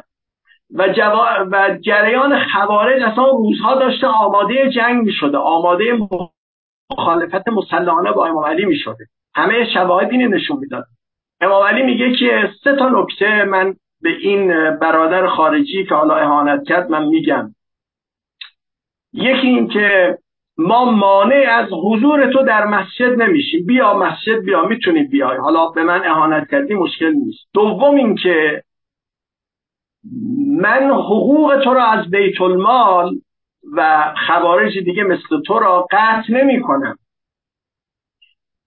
و سوم اینکه شماها تا دست به شمشیر نبرید و شما در واقع یه نوع مخالفت مسلحانه آغاز نکنید من باهاتون مقابله مسلحانه نمی کنم خب این, این سیره امام علی کجا دشنام دادن منشأ اعدام می‌تونه باشه؟ ببینید اون حاکمیت استبدادی بنی امیه و بنی عباس تأثیرات مخربشه. روی فقه ما هم می‌ذاره. یعنی به نظر من این گونه می‌رسه که چون ما مثلا چند روایت در فقهمون در باب ارتداد داریم فقها به او استناد کردن. این گونه است که کسی رفته در شرایط حاکمیت استبدادی بنی امیه یا بنی عباس کسی رفته از امام صادق امام باقر یا امام دیگه سوال کرده که حکم ارتداد چیست؟ اصلا امام صادق و اون امام دیگه نمی‌تونسته خلاف این بگه. زیر نظر معموران بودن. اگه حکمی خلاف حکم حکومت می‌گفته اعلام می‌کرده قطعا مجازات می‌شده. حتی به قتل می‌رسیده. از باب تقیه امام همون حکم فقهی رایج حکومت استبدادی. می‌گفته که حکومت های استبدادی برای تکمیل سیطره و تشدید سیطره و هژمونی خودشون دوست دارن از این احکام قلاز و شداد داشته باشن بر سر مردم. یعنی می‌خوام بگم مسئله در واقع اینه یعنی اینکه در فقه ما احکام خشن این گونه میاد این ناشی از منابع اصیل اسلامی نیست و ما با مراجعه به منابع اصیل اسلامی می‌تونیم توضیح بدیم که اینها در واقع انحرافاتی است که در دین یا در فقه حاصل شده و این انحرافات باید اصلاح بشه. در واقع جریان نواندیشی دینی در این سالهای معاصر همین مسئله را دنبال می‌کنه و دنبال این هست که این دین تاریخی نقد کنه و دین را در خدمت انسان قرار بده نه در خدمت استبداد نه در خدمت حکومت های استبدادی.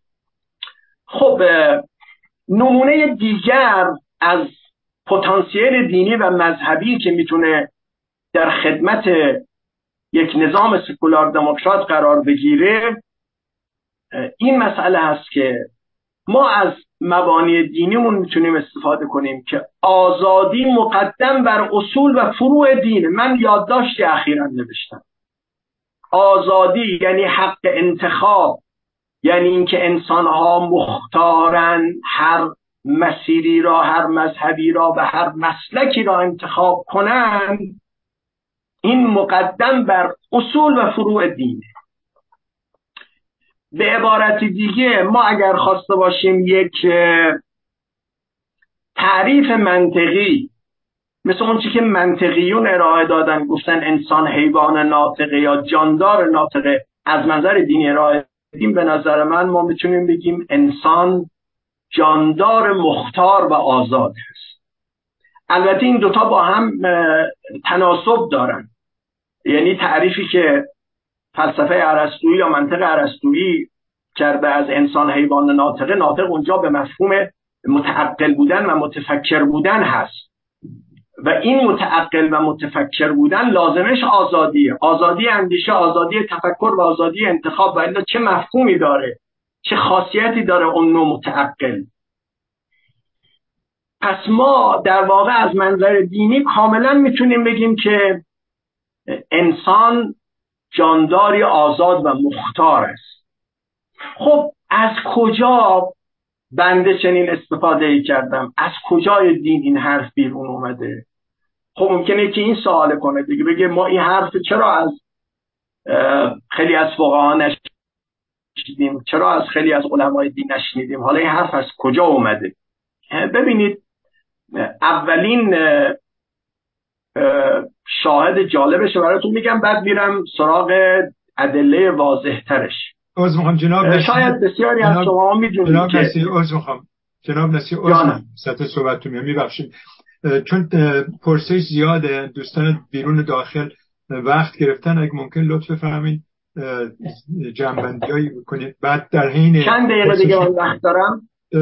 شما پنج دقیقه دیگه بفرمایید بعد شروع می‌کنیم به پرسش پاسخ ها صحبتاتون می‌تونید در حین پاسخ بدید. بفرمایید. بسیار. من اون موقع از تو سوال کردم وقت زیاد دادید یه مقدار خاطرم جمع شد. بله بله. خب همون میشه یک بله. ساعت دیگه پنج دقیقه دیگه. یعنی الان چقدر صحبت کردم من؟ الان شما از شیشونیم به وقت ما تقریبا یک ساعت با پنج دقیقه. کم یعنی از لحظه ای که برنامه شروع شد دیگه درسته؟ بله بله. بسیار خوب چشم. ببینید در شیعه ما سه تا دانشنامه حدیثی داریم. اولیش دانشنامه کافی هست اصول کافی و فروع کافی. بعد دانشنامه وافی برای شیخ کلینی دانشنامه وافی برای ملا محسن فیض کاشانی و دانشنامه بهارالانوار برای مرحوم مجلسی.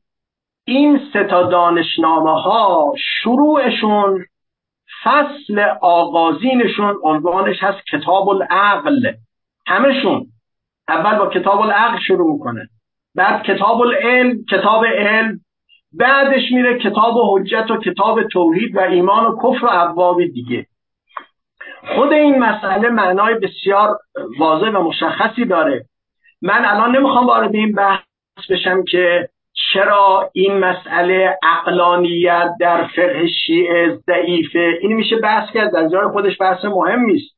ولی من میگم این این که این که این دانشنامه ها با کتاب العقل شروع میشن و روایاتی که مهمی که در باب نقش عقل هست این خودش یک معید بسیار مهمی است بر اینکه برای تفکر دینی و شیعی مسئله اقلانیت و به طبعش آزادی اختیار و انتخاب چیز مهمی است. ببینید اساسا فلسفه وجودی خلقت انسان بر اساس اون که ما از قرآن و روایات می‌فهمیم اینه که خداوند می‌خواسته یک موجود مختاری خلق کنه که هم کشش به خیر داشته باشه و هم کشش به شر و بدون اجبار بدون الزام او خودش انتخاب کنه مسیر. و تفاوت انسان با فرشتگان این بوده. گویا گویا یعنی خداوند می‌خواسته یک موجودی خلق کنه که قابلیت عشق ورزی داشته باشه قابلیت معشوق شدن و عاشق شدن داشته باشه. این قابلیت در فرشتگان نبوده. فرشتگان مجبور نبودن البته. اونا مختارن ولی فرشتگان سرشتشون بر امر خیر بوده و سراغ شر نمی‌تونستن برن. این مسئله میاد در انسان و حافظ در واقع چیزی که حافظ میگه اشاره به این مسئله داره که میگه در ازل پرتو حسنت تجلی دم زد عشق پیدا شد و آتش به همه عالم زد جلوه ای کرد رخت دید ملک عشق نداشت عین آتش شد و از این غیرت و بر آدم زد. ببینید این فلسفه وجودی انسانه. حالا اگر کسانی در مقام حاکم دینی در مقام مبلغ دینی می‌خوان اختیار انسان سلب کنن و اسلام جب دنبال اسلام جباری باشن اسلام تحمیلی باشن در واقع این همون قصه کاتولیک در از پاپ هست. اینا مشخصا در مقابل به قول امروزی ها دال مرکزی پروژه خداوند در باب خلقت انسان ایستادن. ما توضیح بیشتر این مسئله ما نزدیک به پنجاه تا آیه در قرآن داریم در باب عدم جواز اکراه در دین. لا اکراه فی الدین آیه مشهوره هست. راجب این آیه دو تا شعن نزول ذکر شده که خیلی جالبه. این دو تا شعن نزول بیانگر مسئله است. یه شعن نزول اینه که یه کاروانی از شام میاد مدینه زمانی که پیامبر در مدینه بوده. کالای تجاریش میاره و اونجا دو ماه سه ماه کالاش میفروشه. توی این مدت با دو تا جوان مسلمان اینا تماس می‌گیرن به قول جوانای امروزی مثلا مخزنی می‌کنن بالاخره با اینا حرف می‌زنن و این دوتا مسلمان مسیحی می‌کنن. کاروان وقتی می‌خواد برگرده این دوتا جوان به صاحب کاروان میگن ما با تو میایم شام.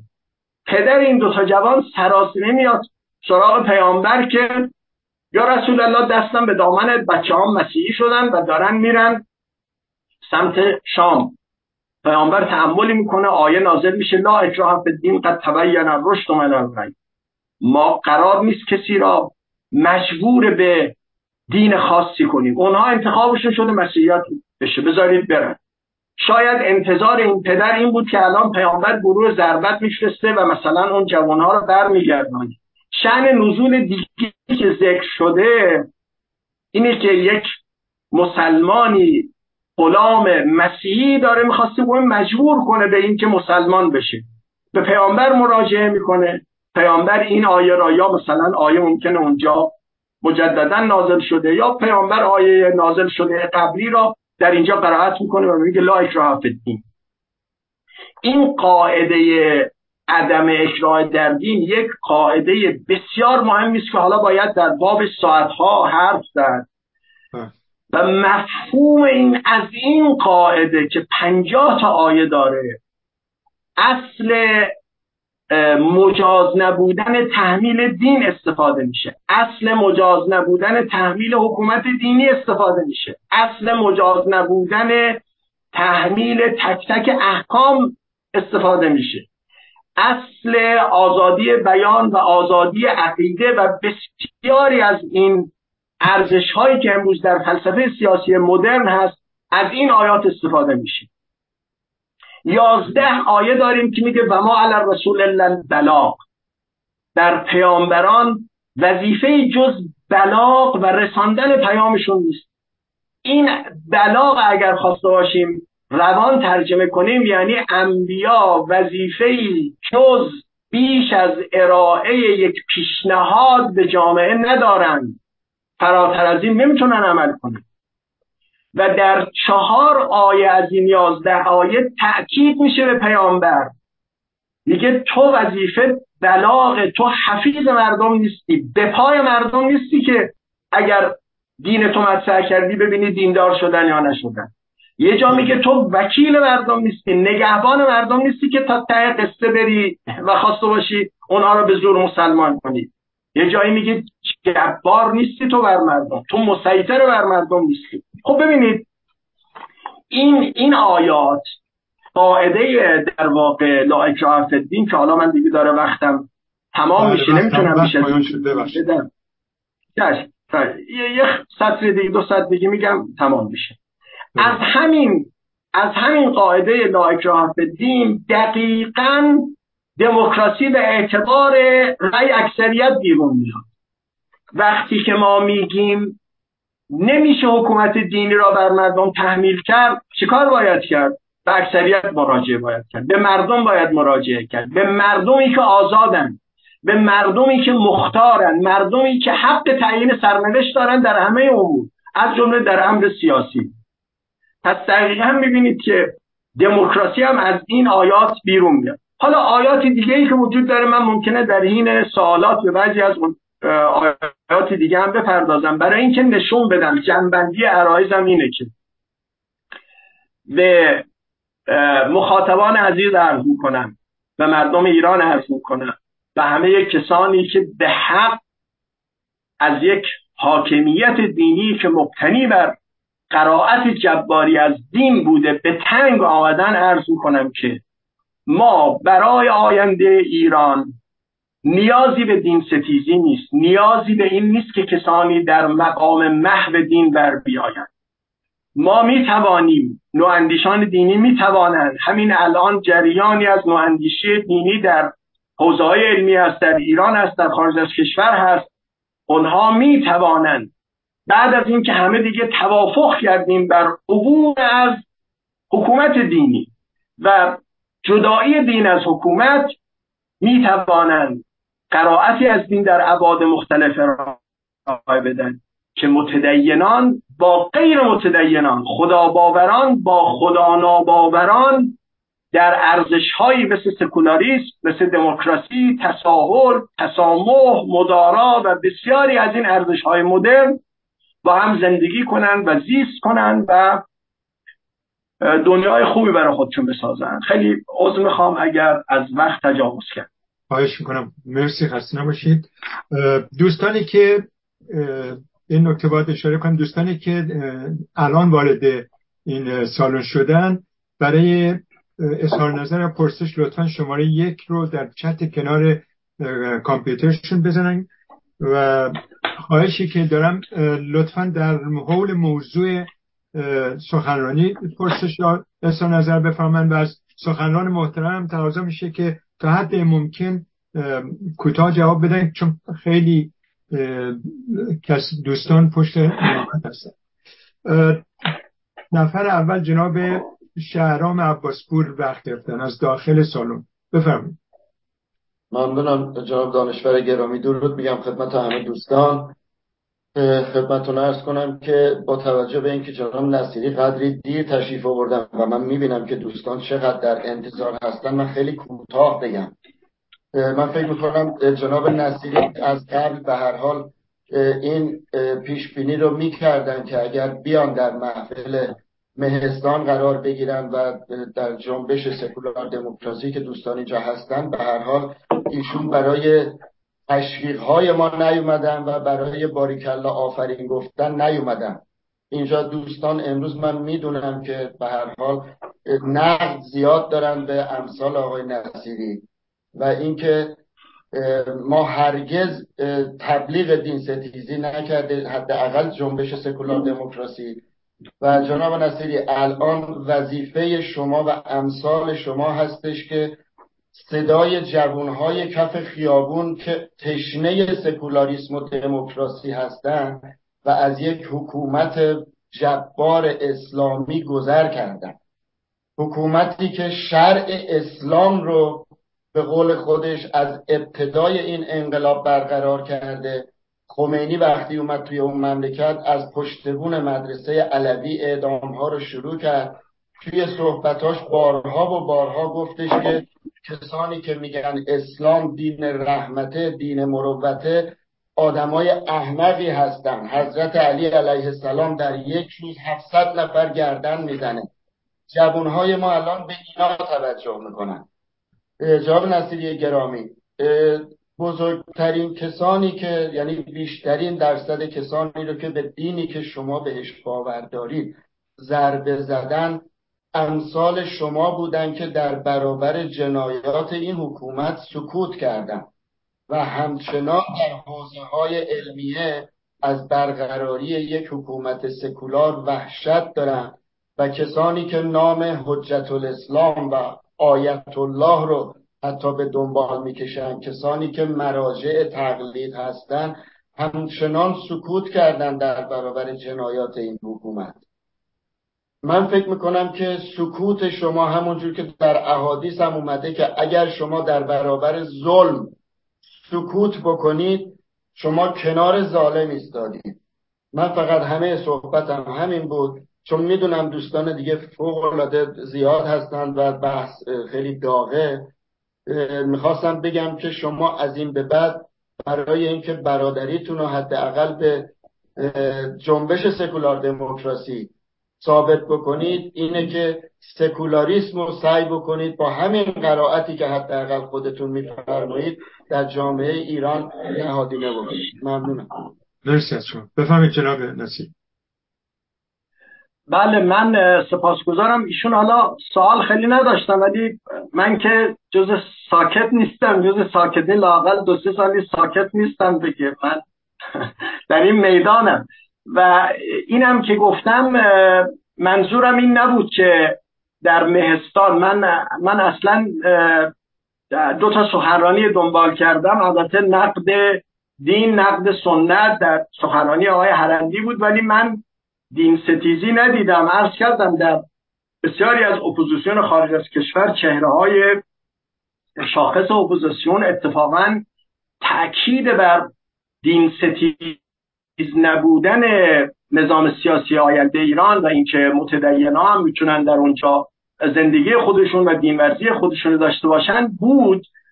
من از باب تاکید گفتم از باب اینکه بعضا می‌بینم برخوردهای تند و افراطی که البته شک ندارم. بخشی از این برخوردها محصول سپاه سایبری هست.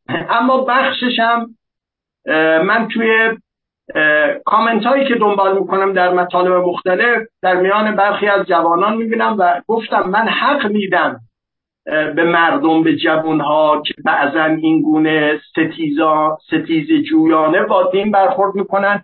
کاملا از این جهت حق میدم و طبیعی است.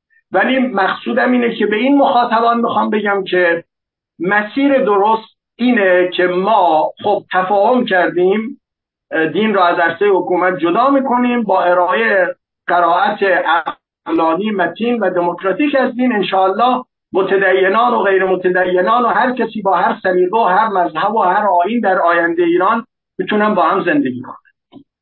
ممنون از شما.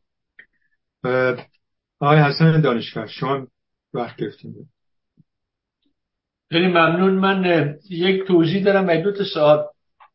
توضیح هم این بود که کسی به آقای نوری علا نامه فرستاده بود و در آن گفته بود که شما هم در تله استمرار طلبان افتادید و چه و چه.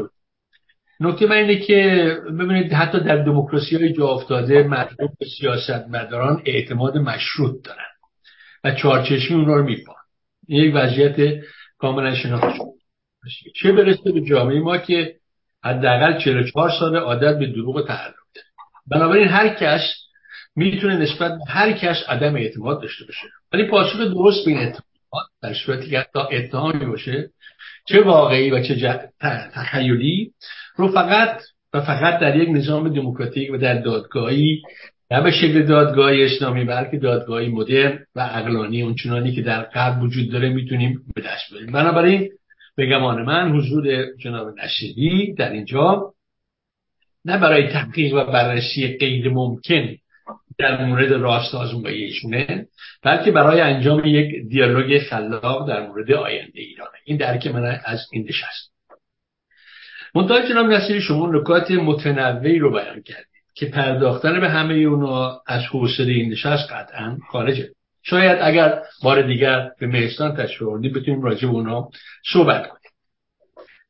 مثلا شما ادعای کردید که دین اسلام دارای امکانات و پتانسیل هایی که می‌تونه کاملا در اختیار جامعه سکولار دموکرات قرار بگیره. البته این ویژگی تقریبا تمامی دین هاست که که دارای ابهامات ذاتی هستند و بنابراین میشه برداشت بسیار متنوعی ازشون و حتی متضاد کرد در مسیحیت بوده در دین های دیگه بوده در اسلام هست. برای اونچه که برای ما مهمه به عنوان سکولار دموکرات هایی که در اینجا جمع شدیم نگاهمون به لحاظ سیاسی به دینه. ما وارد بحث خداشناسی یا نمی‌دونم حقانیت دین یا عدم حقانیت دین به هیچ وجه نمیشه. بحث ما اینه که کلی نهادهای دینی از هر نوعش در آینده از نهادهای سیاسی جدا باشن. این بحث ماست. در دموکراسی ما خواهان این هستیم مثل دموکراسی غربی که تو زندگی می‌کنیم سالیان دراز. خواهان این هستیم که دولت نسبت به هر نوع اعتقاد هر نوع ارزش و هر نوع هویت حتی بیطرف این بحث ماست. حتی وقتی که در برخی دولت اروپایی که می‌دونید موضوع متفاوته حتی احزاب دینی وجود دارن احزاب سوسیال مسیحی وجود دارن یا نمی‌دونم لیبرال مسیحی وجود دارن اینا وقتی وارد قدرت سیاسی میشن در واقع نه از ایده های دینی و ارزش های دینیشون بلکه از در چارچوب قانون اساسی در واقع تعیین شده برای اونها حرکت می‌کنن. بنابراین این چارچوب نظری ماست نسبت مسئله.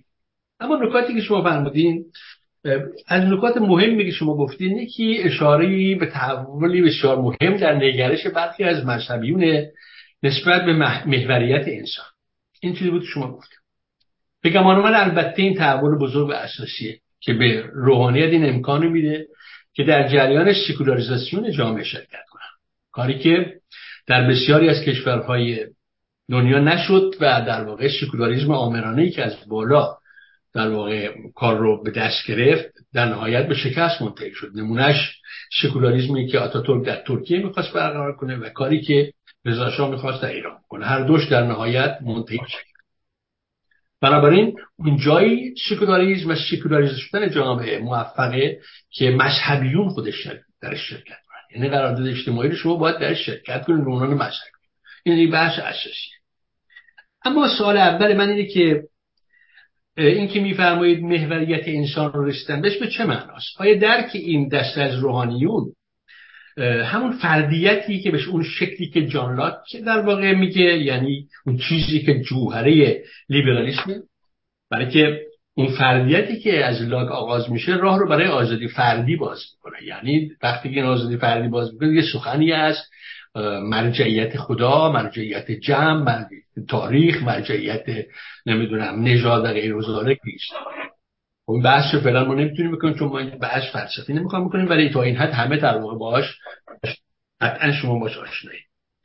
خب آیا این محوریتی که این علما میگن که شما باشون برخورد کردین اشاره به خود مختاری فردیه؟ اشارهش به وجود فضای مختص به خود فرده که اون اون فضا دور از دسترس خدا حکومت ملت و هر چیز دیگری. این جوهر لیبرالیسم در واقع. خب نکته دیگه که فرمودین این بود که اشتهای دینی به ارائه قرائت عقلانی و انسانی از دین یکی از عوامل مهم برای استقرار دموکراسی کاری که در اروپا انجام شد و هنوز ادامه داره. کاملا درسته. این اشاره دیگه که ستیجگری با دین آثار تخریبی دارد بدون تردید درسته. هیچ ما در مهستانمون هم هیچ گونه شک و تردیدی نسبت به این مسئله نداریم. اما سوال دوم اینجا رو خب اگر چون این بخشی در روحانیت وجود داره و مخصوصا در حوزه ها یا جاهای دیگه من نمی‌دونم فرقی هم نمی‌کنه در روحانیت چه چیه و چه روحانیت تسنن اگر به محوریت انسان اعتقاد پیدا کردن چه حرکت مشخصی حالا چه در گفتار و چه در کردار. در حمایت از جنبش آزادی موجود که, در... که جوهرش هم در واقع فردیت و آزادی فردی انجام دادن. چون ما ببینیم که امروز جوونا و نسل آخر جوانای ما در خیابونا بحث اساسشون بحث آزادیه. و بحث آزادی در اینجا آزادی های مدرن آزادی از قید کشور نیست. آزادی های مدرنی که جوهرش فردیه. و تبلورش در شعار زن زندگی آزادیه. بنابراین اگر چون این چیزی واقعیت داره من می‌خوام از شما بشنوم که این جریان این جریانی که شما بهش برخورد کردین در میان روحانیت که من امیدوارم چنین اتفاق افتاده باشه به طور مشخص چه حرکتی برای این در واقع پشتیبانی از این جریان از این در واقع تحول اساسی که تو جامعه ما داره صورت می‌گیره که حتما ادامش فقط با تغییر حکومت پایان نخواهد یافت. این یک چیزی که در خود غرب پایان نیفتاده بنابراین چه کار معینی در این مورد کردن؟ خیلی متشکرم. ببخشید مثل که من دوربینم کلا بسته بود. من بله بسته بود. خب. مرسی. بله. بفهمید ببینید ما در باب ارزش های مقوله آزادی مدارا تساهل دموکراسی حق تعیین سرنوشت ممکنه لیبرالیسم از یک خواستگاه بیاد فرض کنید از خواستگاه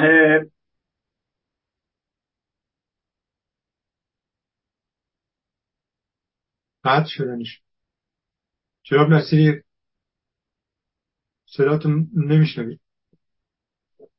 دوربینشون هم مثل اینکه کج شد.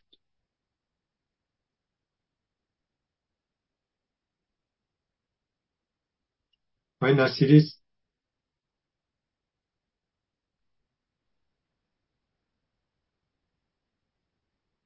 من فکر می‌کنم اگر به اتاق باز نگشتند اقلا این همه پرسشی که وجود داره و اظهار نظرهایی که دوستان در اتاق می‌تونن بکنن رو می‌تونیم پخش کنیم. به هر حال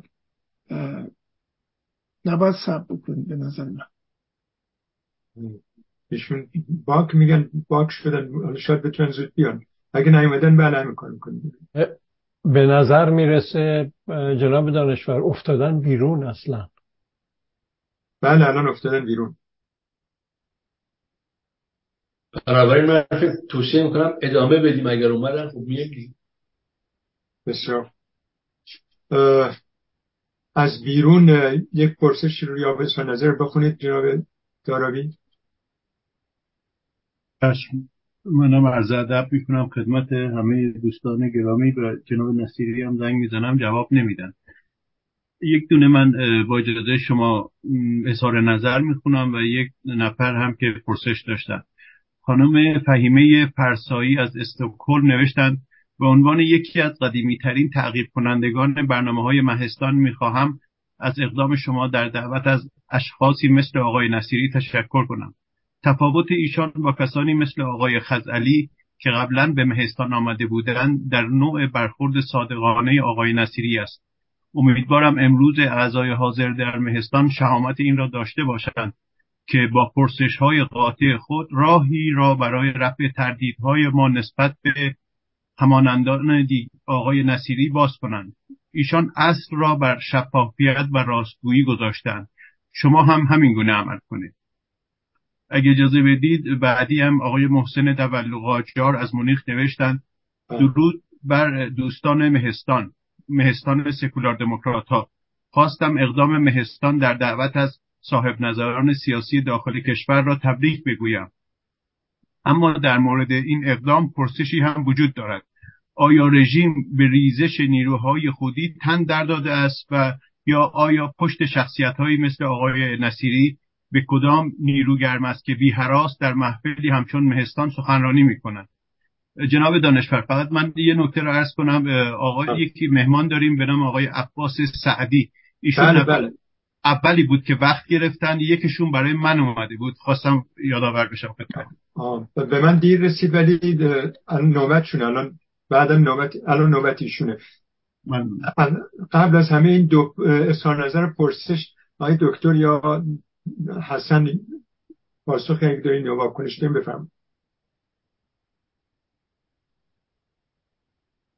آقای نوریالا بفرم اگه که من باید جواب بدم والا به نظر من شرح حال بودش دیگه. هم خانم فرسایی که می‌دونیم از روز اول هم هر هفته برای ما پیام میدند و هم آقای دولو قاجار که مدت هاست که با ما هستن هر دو اولا اظهار امید کردند که حرفای آقای نصیری صادقانه تر از حرفای آقای خزعلی باشه. و در عین حال این گفته شده که این, این دیگه برداشت من از صحبت یعنی پیام آقای دولوه که وقتی که بچه های مردم رو به خاطر چهار کلمه حرف می‌کشند آقای نصیری پشتش به کدوم نیروی داخل کشور گرمه که می‌تونه بیاد و راحت هم در مصاحبه ها شرکت بکنه و هم در مهستان سکولار دموکرات ها صحبت بکنه و دو تا نتیجه از این می‌خوان بگیرند یکی اینکه به قول خود آقای نصیری ایشون سوپاپ اطمینان رژیم هستند و در, اون راستا حرکت می‌کنن. یکی دیگه این که واقعا در داخل رژیم یک نیروی بزرگی ریزش کرده که اینها پشتیبان آقای نصیری هستند و آقای نصیری می‌تونه بیپروا در اینجاها شرکت بکنه. هر دوتا اینا اظهار نظر پرسشی نیستش که حتی من بتونم صحبت بکنم ولی فکر می‌کنم حرف اکثریت کسانی است که همکنون دارن این برنامه رو گوش می‌کنن و اگر که حالا سنشون اجازه بده مثل بنده که برگردن به گذشته و مثلا نوشته ها و اقدامات کسانی مثل آقای نصیری رو که به جد علیه سکولاریسم علیه دموکراتیک دموکراسی علیه ارز کنم که مدرنیزم عمل کردند و پایه های تئوریک این رژیم رو تقویت کردند خود به خود می‌تونه این نظرات رو داشته باشه. من دلم می‌خواست این آقای سعدی هم ببینم چی میگه چون به با کمی با افکار ایشون هم آشنا هستم. مرسی. جناب سعدی آقای عباس سعدی بفهم با سلام صدای من هست؟ بله بله. تصویرتون نیست. بله اجازه می‌خوام که فقط صدام باشه. به حال متشکرم. من بز... من بلد نیستم گویا اشتباهی میفرستادم. واقعیتش این هستش که من توقع یک صحبت سیاسی داشتم. البته دو ذهن نیست. آقای نصیری رو دقت می‌شناسم.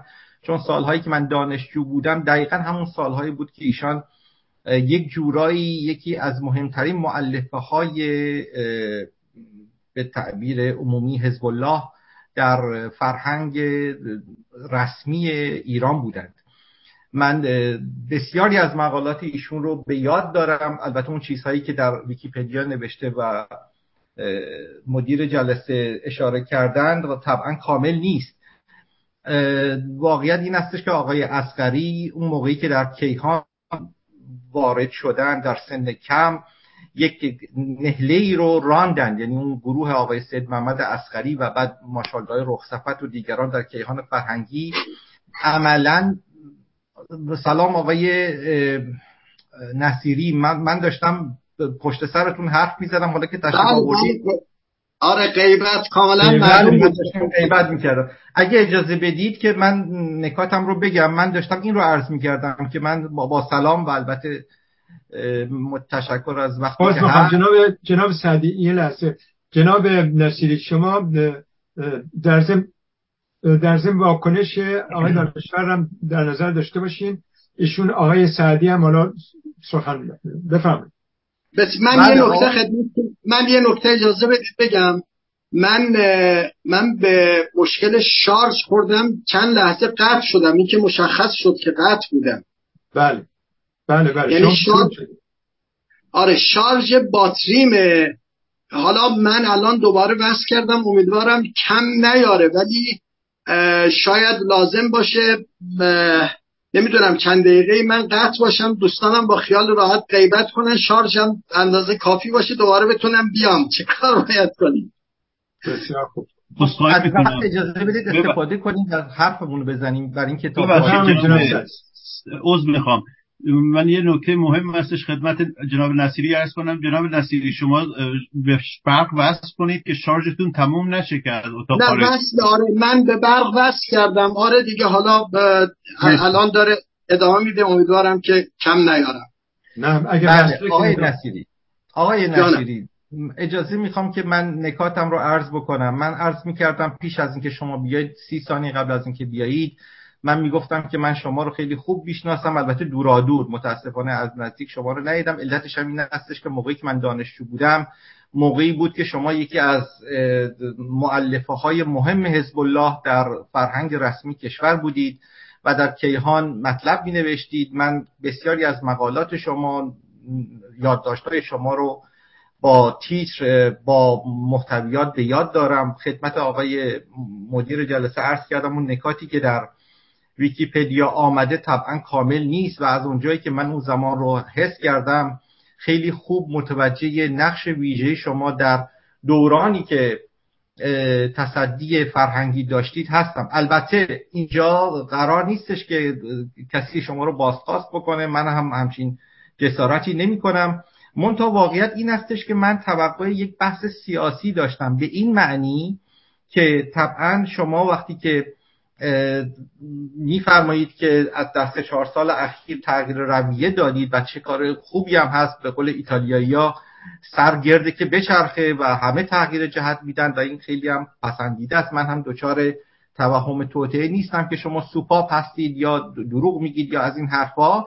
اما توقع من حالا به عنوان کسی که کارهای شما رو از پیش از زمان حر ابن یزید ریاهی دنبال کرده این استش که قدری با جزئیات بیشتری راجع به مسائل گذشته صحبت بکنید. من در همین دوران اخیر که شما خیلی مطرح هستید می‌بینم که خیلی مایل هستید که در اشکال عمومی و سیاستگذاری های کلان اجتماعی صحبت بکنید. در صورتی که به نظرم می‌رسه اگر شما راجع به مسائلی از قبل مثلا مثل اینکه شما چطور اون نهله آقای اسقری رو با کمک بیت رهبری بیرون راندید و بعد چطور مسائل کیهان فرهنگی پیش آمد مسائل کیهان هوایی پیش آمد مسئله صبح پیش آمد. شما فقط یک جا جناب نصیری اشاره کردید که خود آقای مقام رهبری جریمه دادگاه شما رو بابت مطلبی که در صبح نوشته بودید از روی تشویق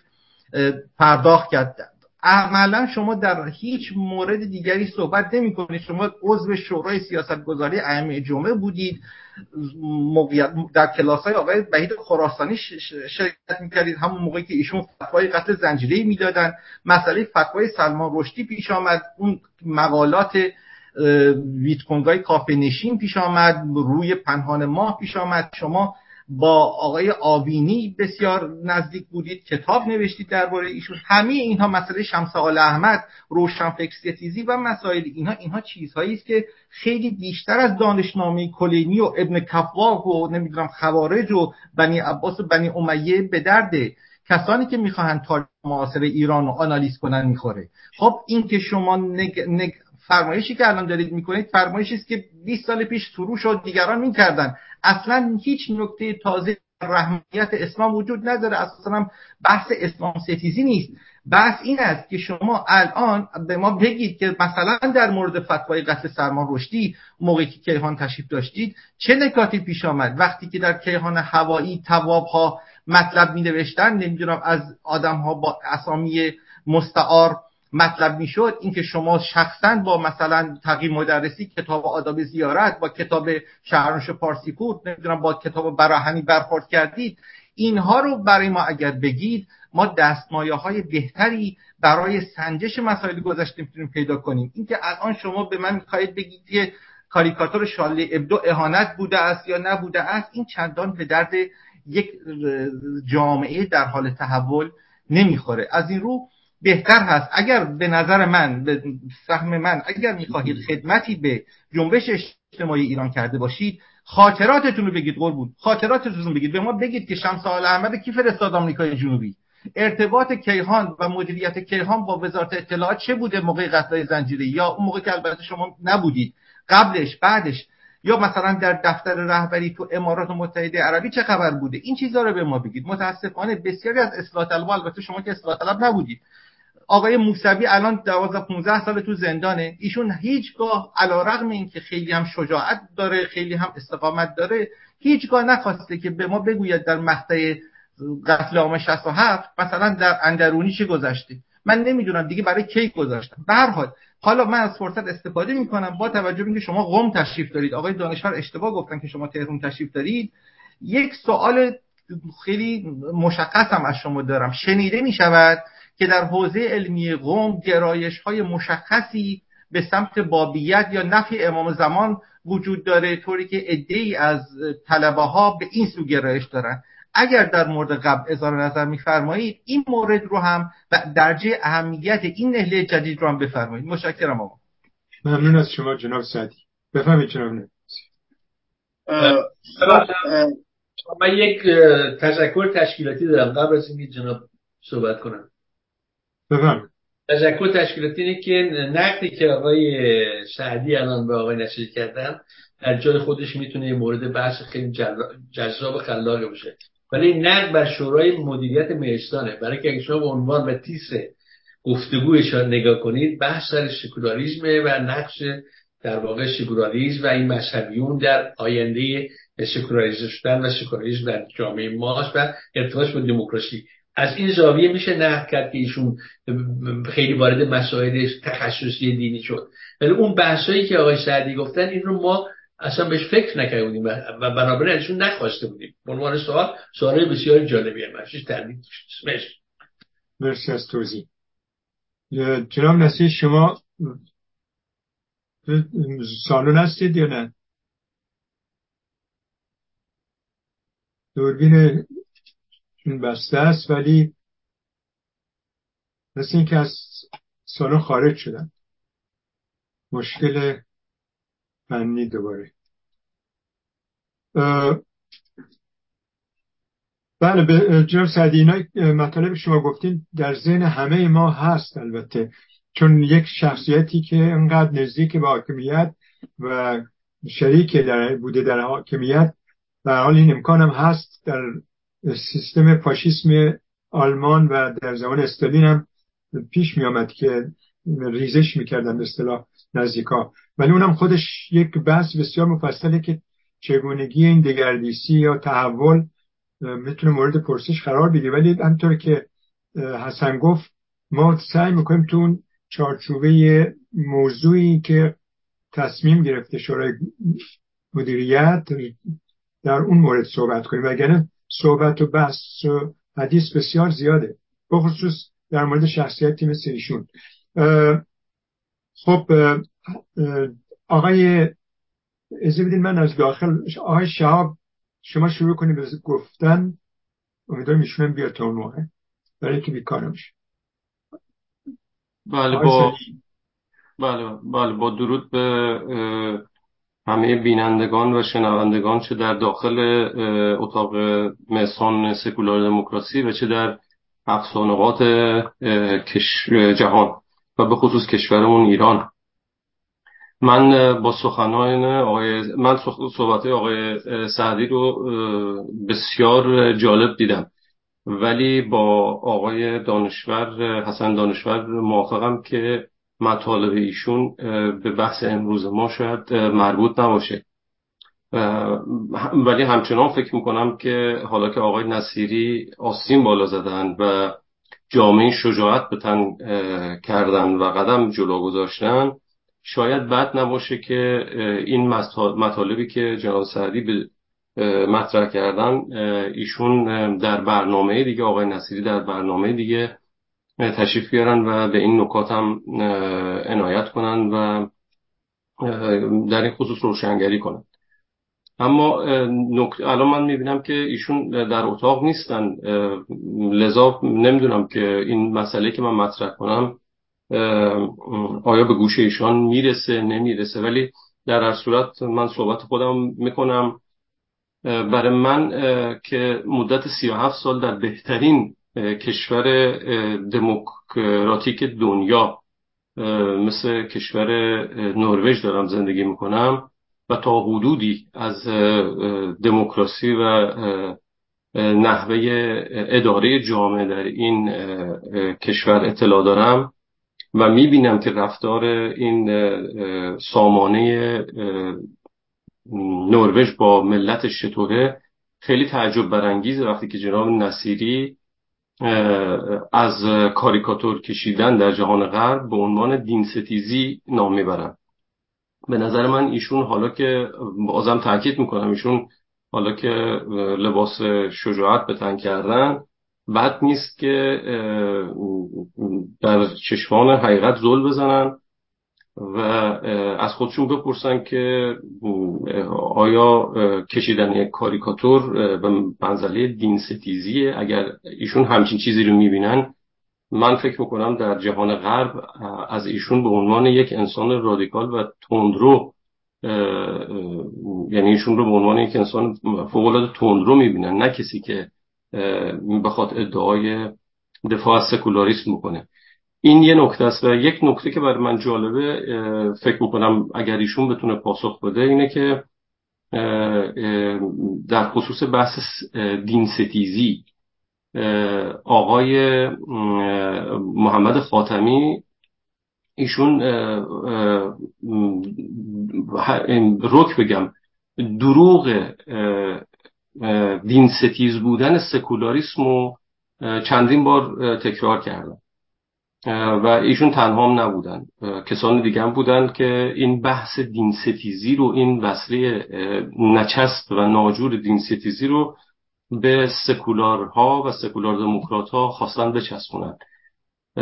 من خیلی مایل بودم که اگر آقای نصیری از این فرصت استفاده می‌کردن و براعت خودشون از این دروغ ها چون دروغ در کتابی که ایشون ادعا می‌کنن بهش اعتقاد دارن دروغ به عنوان گناه کبیره مطرح میشه. اگر ایشون از این فرصت فوق العاده درخشان استفاده می‌کردن از یک سری از این دروغ ها فاصله می‌گرفتن. به جای اینکه از جنگ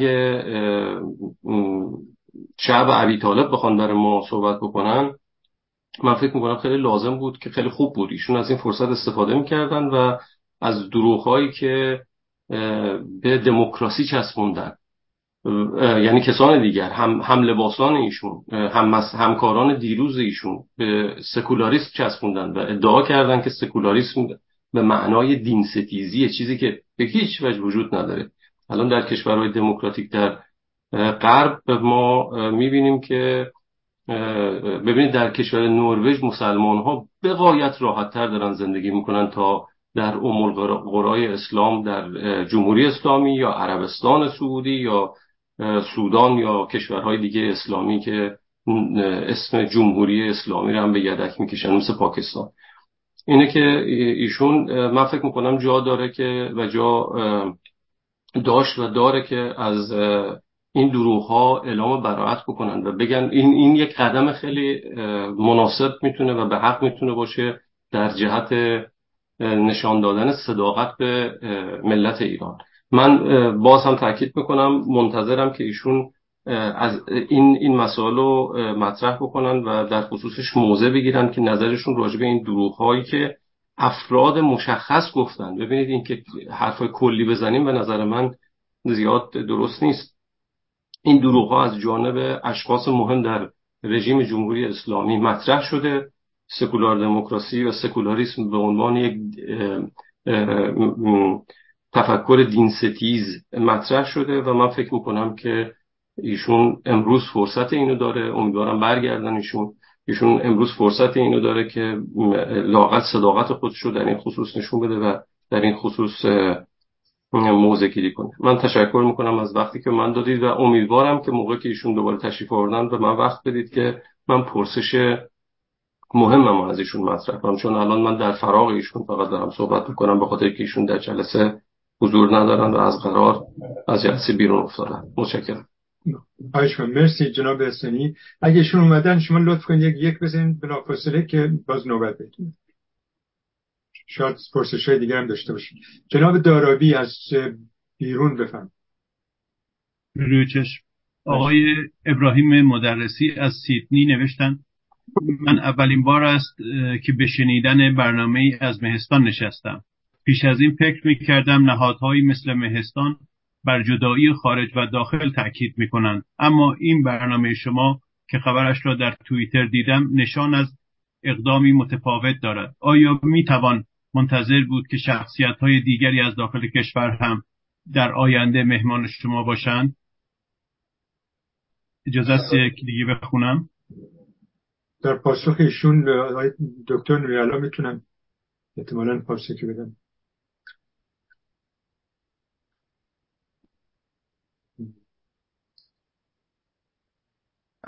که ما هرگز بر جدایی داخل و خارج کشور تاکید نکردیم. و همونطور که دوستانی که جلسات ما رو تعقیب می‌کنن می‌دانن که هر وقت کسی رو ما موافق این یافته ایم که در داخل کشور بتواند بیاید مثل آقای زعیم مثل آقای خزعلی و دیگران جلساتی براشون ترتیب دادیم. حتی گفتیم که اگه خود آقای خامنه هم دلش بخواد یه روزی در جمع سکولار دموکرات ها صحبت بکنه این میکروفون در اختیار ایشون هم هست. ما به قول شاملو عدوی اینها نیستیم. ما انکار اینها هستیم. یعنی فکر می‌کنیم که اینها زمانشون گذشته و مملکت ما دیگه نیازی به اسلام سیاسی نداره. هر کسی تو خونه خودش جای خودش می‌تونه کار خودش انجام بده. به هر حال من با کمک آقای عرب در پی این هستیم که بتونیم شخصیت های دیگه ارز کنم که داخل کشور رو هم دعوت بکنیم به مهستان تشریف بیارم و صحبت بکنن و امیدوارم که این دیالوگ دیالوگ سازنده ای بشه. مرسی. خیلی ممنون از شما. دو نفر F9 گفته این لیست انقدر بلنده که با این رفتور من ندیدم. آقای دانشگر آقای عرب. آقای دانشگر اول گرفته F9 آقای دانشگر نه من F9 رو گفتم. آه خب آقای عرب بفرمایید. من می‌خواستم نگاه کنید. اینا دوست ما از قول همین الان که ما تو جلسه نشستیم از قول این آقای نصیری چیزی رو به خطا روایت کرد. آقای نصیری رو گفت نگفت اون کاریکاتور دین ستیره. گفت توهینه. شما الان همین الان اینجا نشستیم. ده دقیقه پیش آقای نصیری چیزی رو گفته شما یه چیز دیگه دارید میگید. نه ایشون نگفت دین ستیزی اون. گفت توهین بوده. به این اینو رد کنید که متوجه باشید. دوم اینه که من هیچ وقت از آقای خاتمی نشنیدم. بگه سکولاریسم یعنی ضد اینو شما اگه بگید از کجا شنیدید اینو خیلی خوشحال میشیم که ما هم یاد بگیریم که آقای خاتمی که به حال یه آدم باسوادیه توی این آخوندا مثلا بیاد بگه سکولاریسم یعنی ضد دین این دو نکته بود که من گفتم برای صحبت های این دوستمون آقای سنی نکته بگم. خیلی ممنون.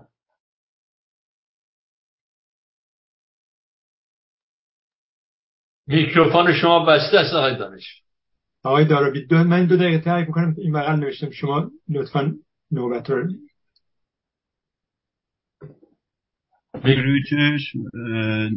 من با اجازه شما یک پرسش بخونم آقای محسن مطلبی از پاریس نوشتن من اجازه می‌خواهم که سریح بنویسم چون معتقدم که اساسا وجود اسلام در ایران نتیجه جز بدبختی برای میهنمان ندارد. می‌خواهم بدانم که آقای نصیری که درباره جایگاه دین در آینده ایران صحبت می‌کنند چه نوع تغییری را در عقاید حوزوی خود حس می‌کنند؟ و آیا شخصا هم در حوزه عقاید همان آدم قبلی هستند؟ خب این پرسش از شخص ایشون هستش باید منتظر بشیم تا خودشون تشریف بیارن. من با اجازه نوبت رو چک کنم. جناب سنعی صحبت کردن. نفر بعدی که آقای دکتر فارسی بفرمایید قربان. متشکرم جناب دارابی. درود دارم خدمت همه دوستان. من خوب به سخنان جناب نصیری گوش کردم و اینطور احساس کردم که ایشون با سخنانشون به دنبال این هست که مشروعیت حاکمیت رو که الان هست رو نذاره از این چیزی که هست بدتر بشه. و حتی در بین سخنانش این رو هم گفت که دین در چهل سال گذشته آسیب دیده. در صورتی که این مذهب شیعه است که اینها واقعا آسیب بهش زدن. و مذهب شیعه هم خب یک درصد بسیار کمی از دین اسلامه. دین اسلام همچین صدمه ای ندیده به طور کلی.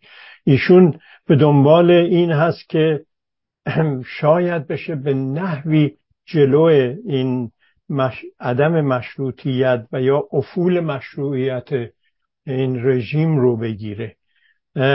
به طور کلی من می‌خواستم بگم که همیشه بعد از اینکه مذهب شیعه فرم گرفت تقریبا به قدرت رسید میشه در تاریخ معاصر ایران به یکی از اول پادشاهان قاجار بوده. اینا همیشه قدرت رو تقسیم می‌کردن. حتی اینکه سلطنت ودیعه الهی هست این رو اون جلو میگذاشتن و خودشون همراه با سلطنت به نوع دیگری سلطنت می‌کردن و از امتیازات خودشون استفاده می‌کردن.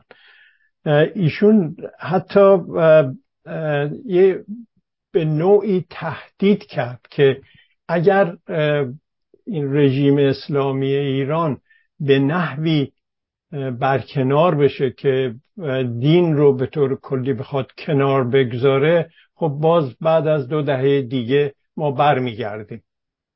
یا همین نوع حاکمیت برخواهد گشت. باید یک نوع به اصطلاح مماشاتی باشد یه نوع یک شکلی این رژیم تغییر بده که تمام صحبت های همون اصلاح طلبان است. به نظر من ایشون وظیفه خود می‌داند همینطور که هست با دوستان دیگرشون که سعی کنه جلوی مشروعیت مذهب شیعه رو بگیره.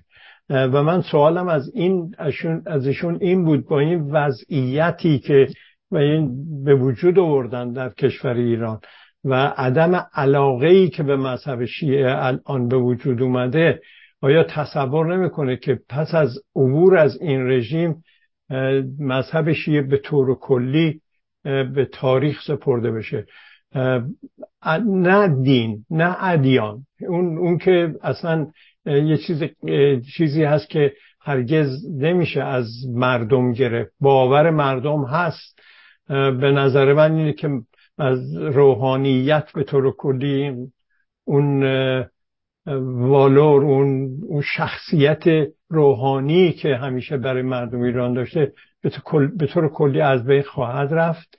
و اون روحانیتی که به اصطلاح زیاد با حکومت نبوده با قدرت بسیار ادامه خواهد داد ولی ادیان دیگه در ایران تبلور پیدا خواهند کرد. می‌خواستم نظرش بدونم در این مورد ولی خب که تشریف ندارم. ببخشید از من تمام. ممنون از شما جناب فارسی. البته ایشون می‌تونن اگه نتونن موفق نشن نمیشه برگردن می‌تونن این برنامه رو از طریق رسانه های متفاوت دنبال کنن و حالا باید ببینیم شورای مدیریت گذار دوباره لازم می‌دونه ایشون دعوت کنه یا نه. مهستان منظورتون هست. مهستان بله شورای مدیریت مهستان ما دو تا آقای روز نارمکی داریم یکیش می‌تونه شروع کنه. بفهم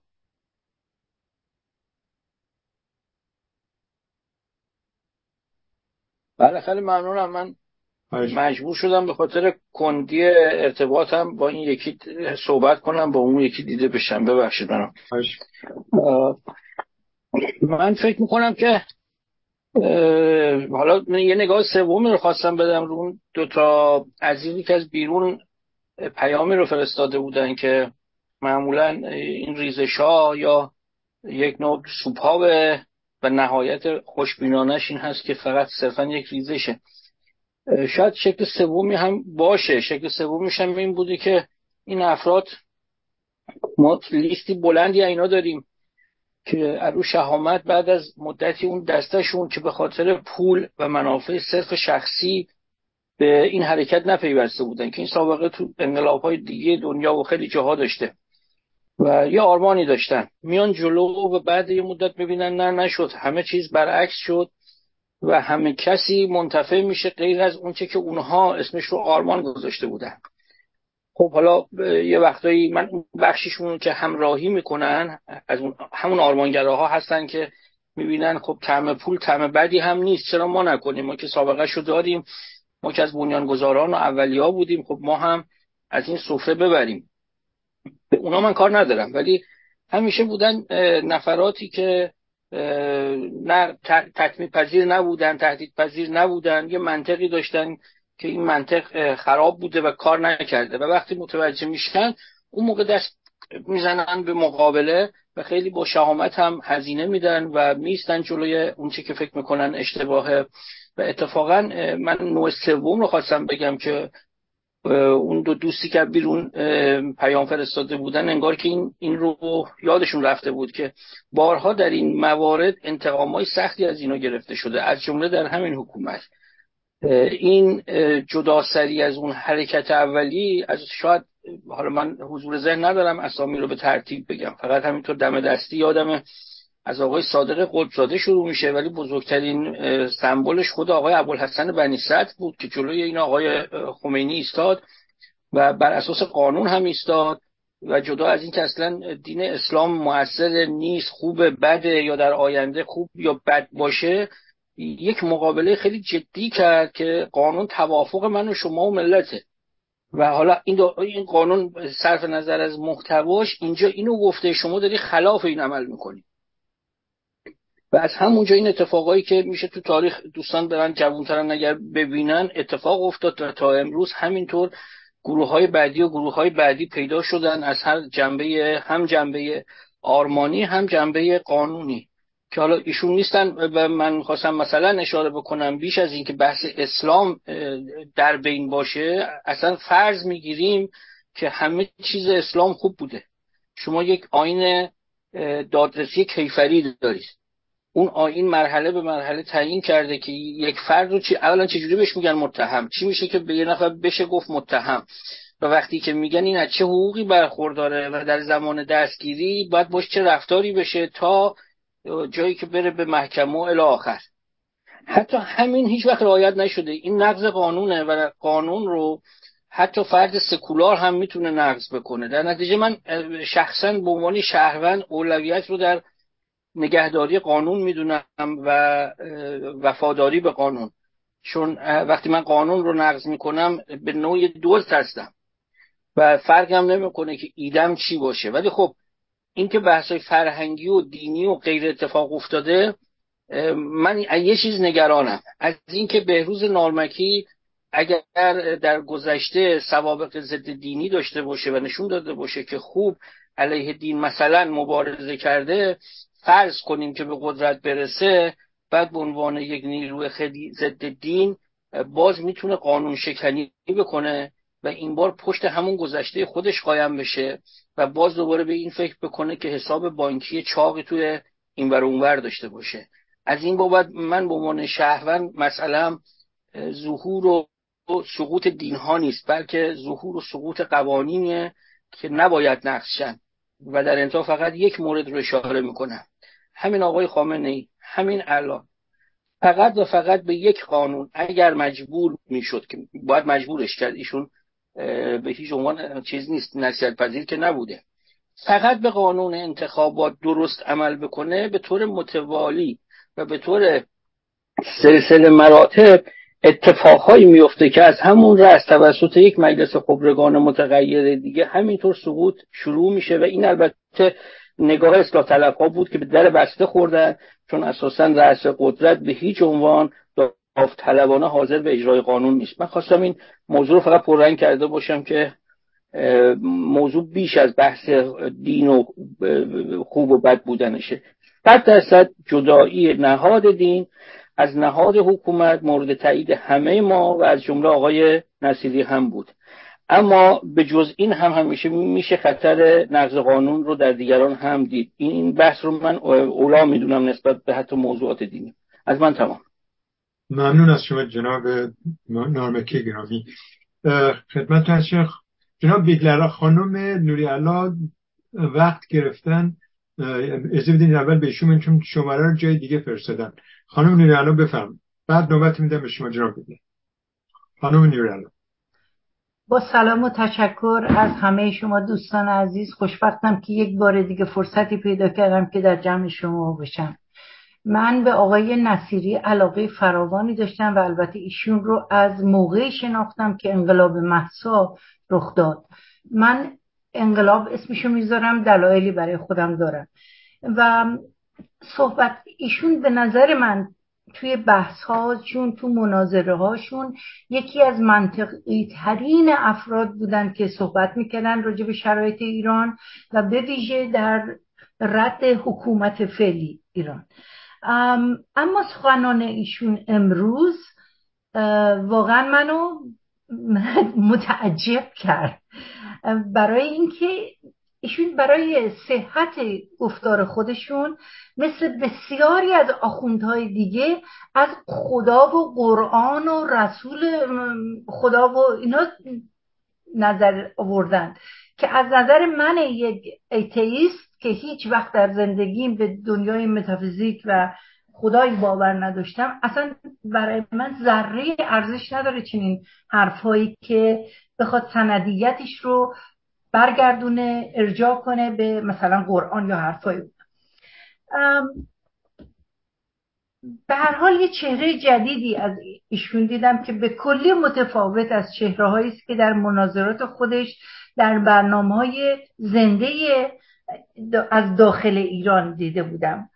ولی یکی سوالی که برای من مطرح شد این بود که در تایید صحبت های آقای فارسی که گفتن ایشون به طرز تهدیدآمیزی کاملا من موافقم.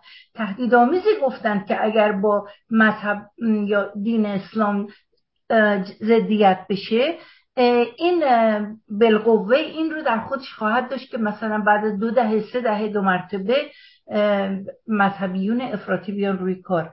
سوال من اینجاست که مگر شاه مذهبی نبود؟ مگر شاه به نه تنها اسلام که سایر ادیان احترام نمیگذاشت. خیلی هم احترام میگذاشت. و خودشم که هر ساله با خانم فرح می‌رفتن مشهد و به زیارت و و اینها رو عموما هم نشون می‌دادن. و حتی گفته بود که حضرت عباس ایشون رو از یک محلکه نجات داده بود و غیره.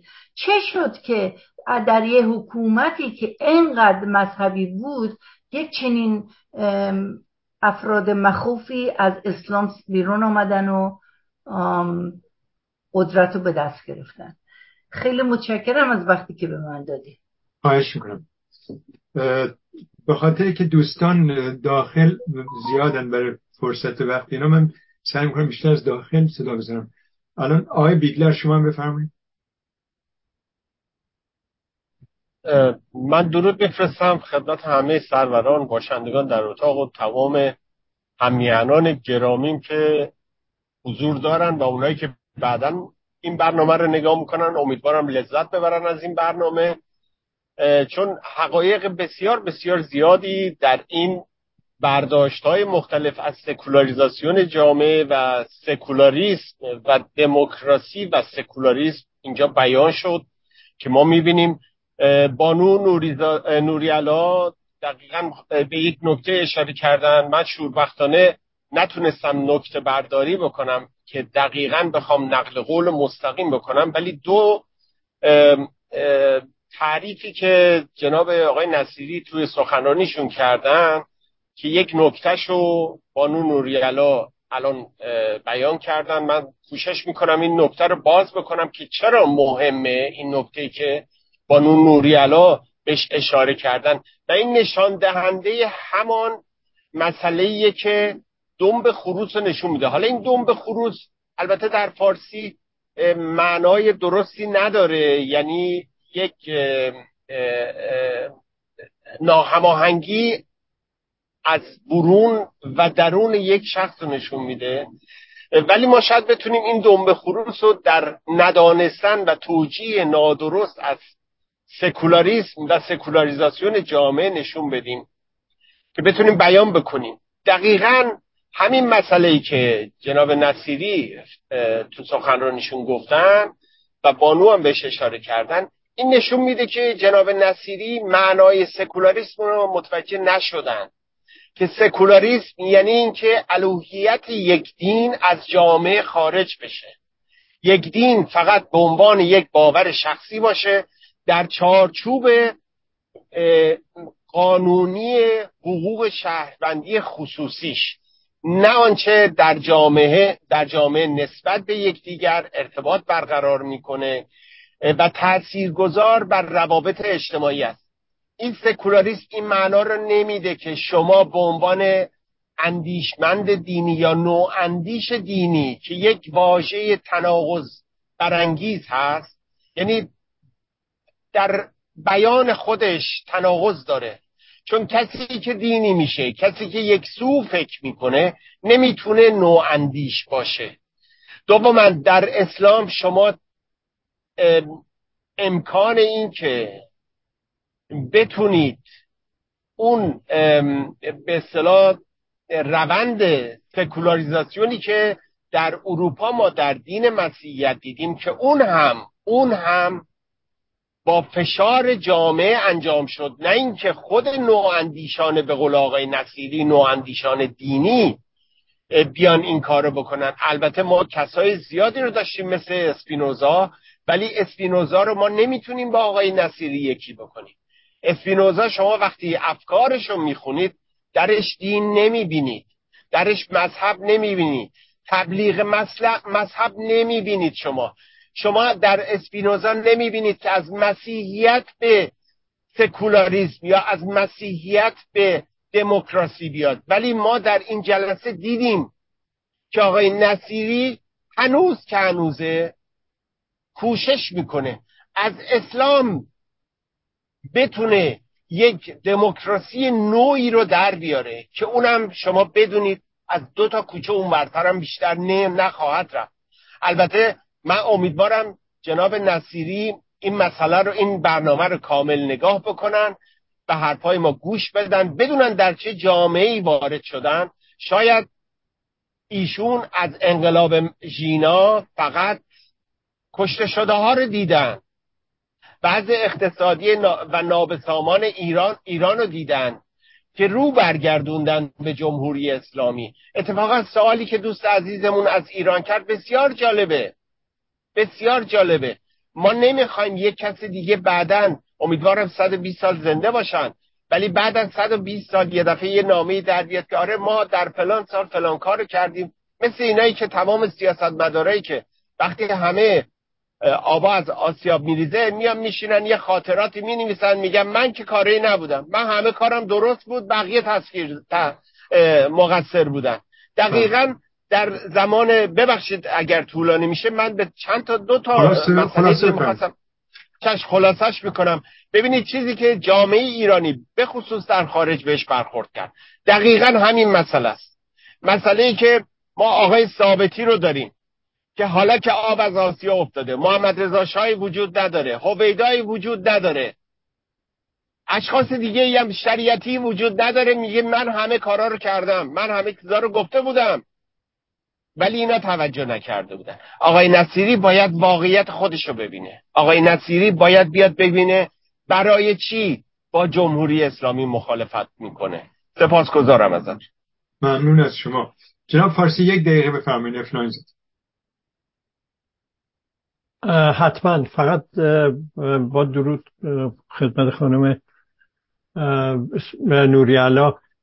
فقط بگم من اطلاع من در مورد اینکه چرا اتفاق نیفتاد در هنگام سلطنت محمد رضا شاه پهلوی این بود که در روحانیت شیعه به طور کلی تعدادی بودن که همیشه می‌خواستن حاکمیت رو بگیرن و روحانیان دیگری که متعادل بودن جلو این کار رو می‌گرفتن. در هنگام سلطنت محمد رضا شاه پهلوی هم تا هنگامی که آیت الله بروجردی زنده بود این تعادل رو نگه داشته بود. به محضی که ایشون فوت شد خمینی و با تعداد دیگه که اطرافش بودن اومدن بالا و کسی هم نبود که دیگه جلو اینها رو بگیره و به هر صورت به همین جایی که رسیدیم رسیدیم.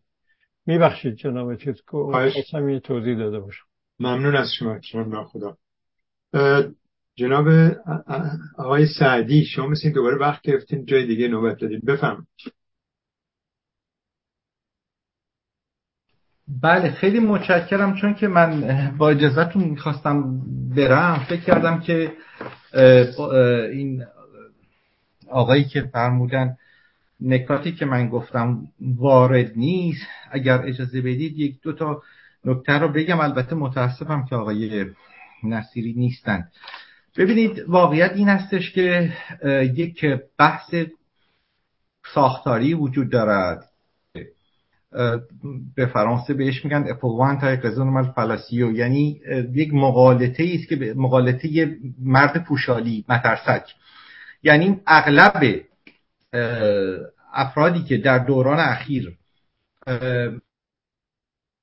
می‌خواهند به شکلی از نگره اصلاح طلبی جدید. حالا اینکه چرا جدید میگم می‌تونم حرفشو بزنم ولی بماند واسه بعد می‌خواهند به قول آقای فارسی مشروعیت درست کنن تمام تمسکشون یک همچین مغلطه است. و این مغلطه این هستش که می‌گویند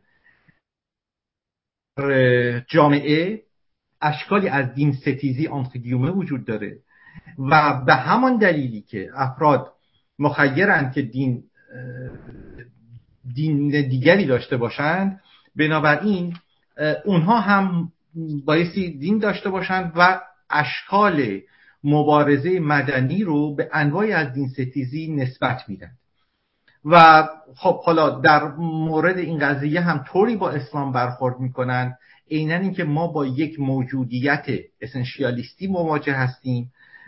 بنابراین هر هر آینه که لازم بدونن قسمتی از رحمانیت اون رو می‌گیرن بقیه رو فراموش می‌کنن. ما ایشون گفتن مجازات به جرم ارتداد نداریم. حالا صد نمونه هم بهشون نشون بدیم میگن نه این رو فلانجا گفتن و غلط هست. یعنی شروع بحث آقای نصیری با همین نگر است. به همین که پیش از اینکه ایشون حرفای هزار بار تکرار شده از سی سال پیش تا حالا رو بیان بکنن خیلی هم دیر رسیدن به این قافله. باید از ایشون پرسید که پوزیسیون شما کجاست؟ عرض من اینه که ما به جای اینکه اینجا بشینیم و فکر کنیم که آیا اسلام می‌تواند رحمانی باشد یا نه که بحثی است که سی سال در جامعه ایران مطرح خیلی بهتر از ایشون مشتهد شبستری و سروش و دیگر مطرح کردن.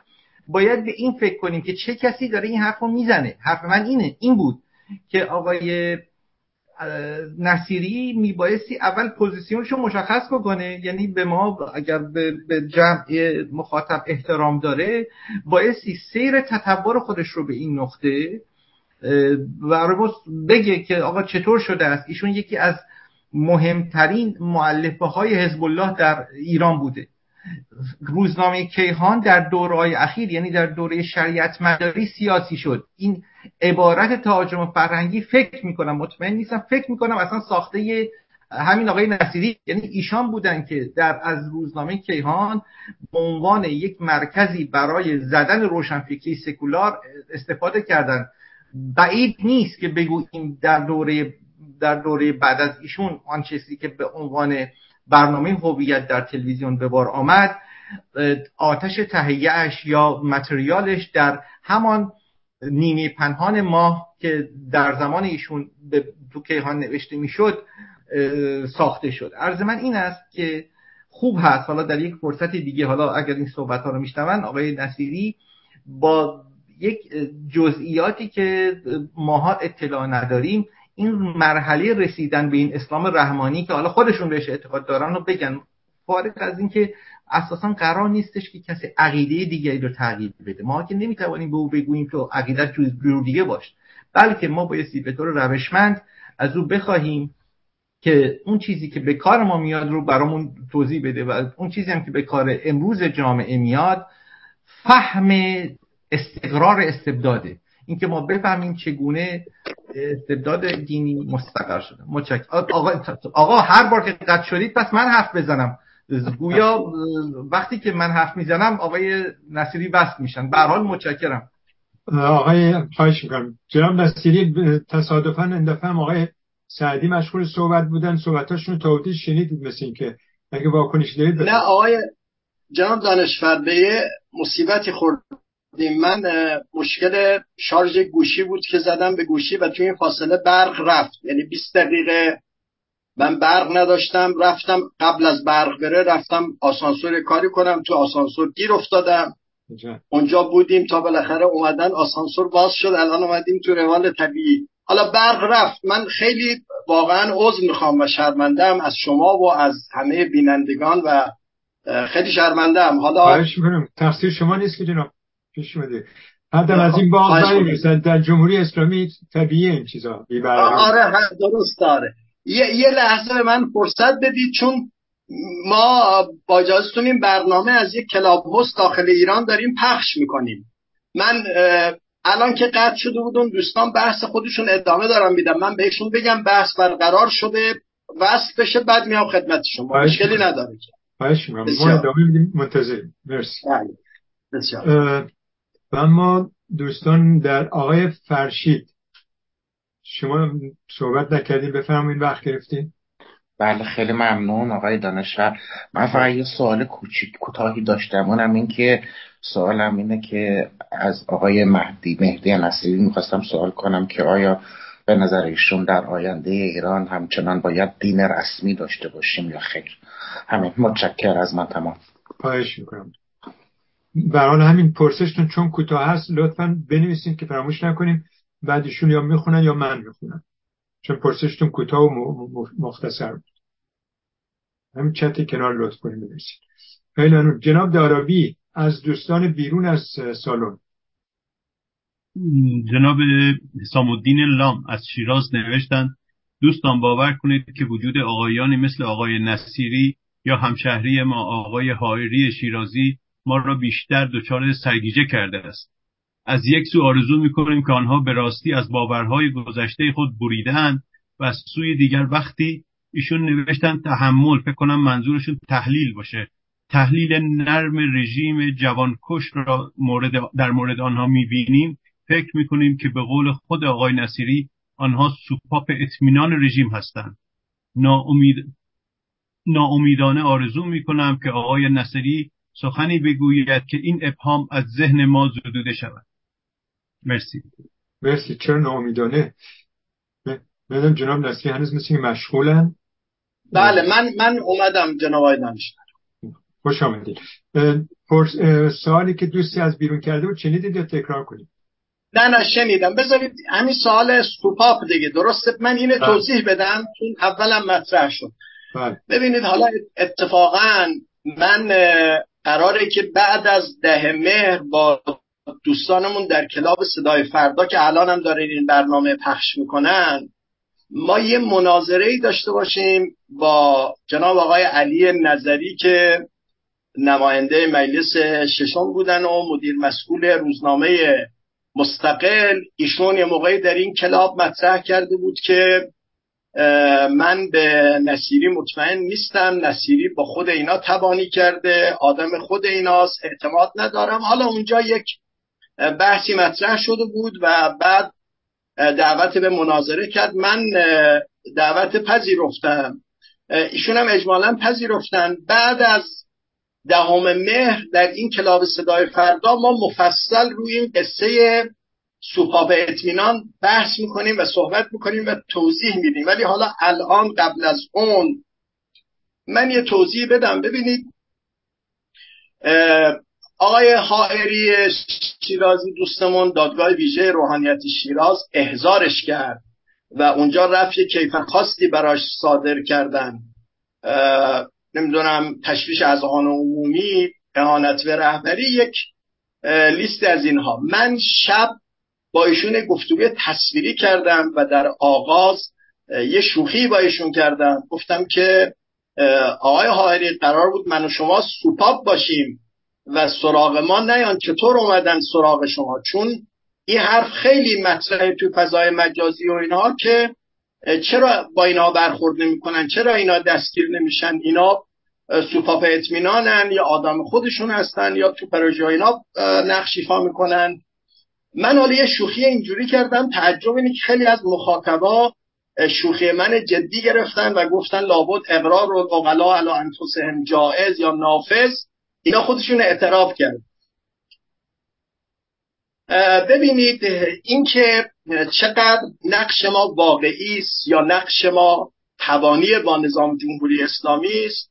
خب من هرچی که توضیح بدم یا سریعا هم تکسیب اولا اولا یه چیز بگم من حق میدم به بسیاری از مردم که بدگمان و بدبین باشن. این خیلی طبیعیه. تو عالم سیاست اینا اتفاق میفته دستگاه امنیتی جمهوری اسلامی هم از این هنرهای اینجوری تو ابعاد مختلف دارن. من واقعا حق میدم به مردم که این سوال براشون مطرح باشه. منتها مسئله چیه؟ مسئله اینه که اگر یک کسی نفوذی باشه اگر یک کسی سوپاب اطمینان باشه و تبانی کرده باشه حالا هر جوری توضیح بده به هر شکلی بیان کنه می‌تونه متقاعد کننده نباشه یا حتی ممکنه بعضی از توضیحات به زن و گمانها بیافزایه. این مشکل و پیچیدگی مسئله است. ببینید چرا با امثال ما برخورد نمی‌کنن؟ ادله مختلف داره. من توضیح میدم در اون کلاب آینده.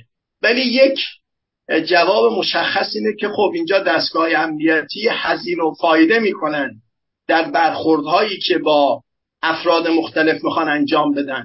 ببینن که آیا اگر برخورد صورت بگیره محاکمه بشه دادگاه بشه دستگیری باشه زندان باشه آیا فایدهشون مثلا فایده براشون بیشتر از هزینه است که پرداخت می‌کنن؟ به نظر من تا کنون این محاسبه هزینه و فایده برای اینا نتیجه نداده که برخورد بشه. هر وقتی که احساس بشه که فایدش از هزینش بیشتره این برخورد می‌تونه صورت بگیره. یا بعضیا مطرح کردن که خود آقای نظری مطرح کرده بود چرا با آقای تاجزاده مثلا برخورد شده؟ با اینها برخورد نشده. خب پاسخش اینه که آقای تاجزاده آدم استراتژیست برنامه از جهت دستگاه امنیتی فوری میشه حتی ببینید اصلا ممکنه تحلیل دستگاه امنیتی این باشه که کسانی مثل ما وقتی ما حرف می‌زنیم و نقد می‌کنیم واقعا نقش سوپاپ داریم. خب اونا تحلیلشون اینه و واقعیت هم اینه که یه نظامی اگر به یه طیفی از منتقدان خودش میدان بده که حرفشون رو بزنن می‌تونه نقش سوپاپ داشته باشه. اما تحلیل بنده به آقای حائری و دوستان ما اینه که منافع این کنش سیاسی که ممکنه از یه جهتی برای اونا خاصیت سوپاپ داشته باشه بیش از اون بحث سوپاپ هست که ممکنه از یه جهت مورد اشکال باشه. ما بر اساس یه تحلیل اینجوری به کنشگری خودمون ادامه میدیم. حالا این بحث مفصل من اونجا می‌کنم دیگه در صورت. به نظرم هوشیاری مردم و پیگیری مردم و نگاه به نوع کنشهای ما در آینده می‌تونه روشنگر خیلی از مسائل باشه. دیگه حالا گفتن من اصرار من در اینکه این حد غلطه خیلی چیزی حل نمی‌کنه. خب این یه مسئله. من برم سراغ سوالی که راجع به کیهان شد. ببینید ما قرارمون با آقای نوری علا این بود موضوع تعیین کردیم که راجع به جایگاه دین در نظام سکولار دموکرات ایران بحث کنیم. موضوع سر این توافق کردیم. حالا به نظرم اومد که مثلا موضوع مفیدی آقای دکتر نوری علا هم با این توافق کردن. بحث ما سر تاریخچه کیهان نبود یا نوع عمل کرده من در کیهان نبود. ضمن اینکه من تا کنون بارها در مصاحبه های متعدد در club های متعدد به این موضوع پرداختم یکی از آخرین club ها که در گوگل قابل جستجوش عنوانش این هست که مهدی نصیری از کیهان تا نجات ایران. چون من در اون ارز کنم که برنامه نجات ایران که آقای ارجمند اینا گذاشته بودن در کلاب و دو جلسه برگزار شد آدم های مختلف صحبت کردن. منم اونجا حضور داشتم. دقیقا من اونجا به این مسئله پرداختم که خب حالا نصیری که در کیهان بوده الان چرا به این نقطه رسیده؟ من توضیحات مفصلی دادم. پریروز مصاحبه داشتم با خبرنگار روزنامه شرق. اصلا محور گفتگو همین بود دیگه. روزنامه شرق از من مفصل می‌پرسید من جواب می‌دادم. خانم آرتا خبرنگار بود. منم بهش می‌گفتم که خانم دادستان مواد دیگه کیفرخواست چیه؟ تو اتهامات بگو تا من توضیح بدم و جواب بدم. من اونجا هم توضیح دادم. همچنان حاضرم در برنامه های دیگه حالا همین مهستان یه موقعی قرار بذاریم. البته پیش های لازم کنیم که به این مشکلات نخوره. ما راجع به این مقولات حرف بزنیم. من ابایی از پرداختن به این مسئله ندارم.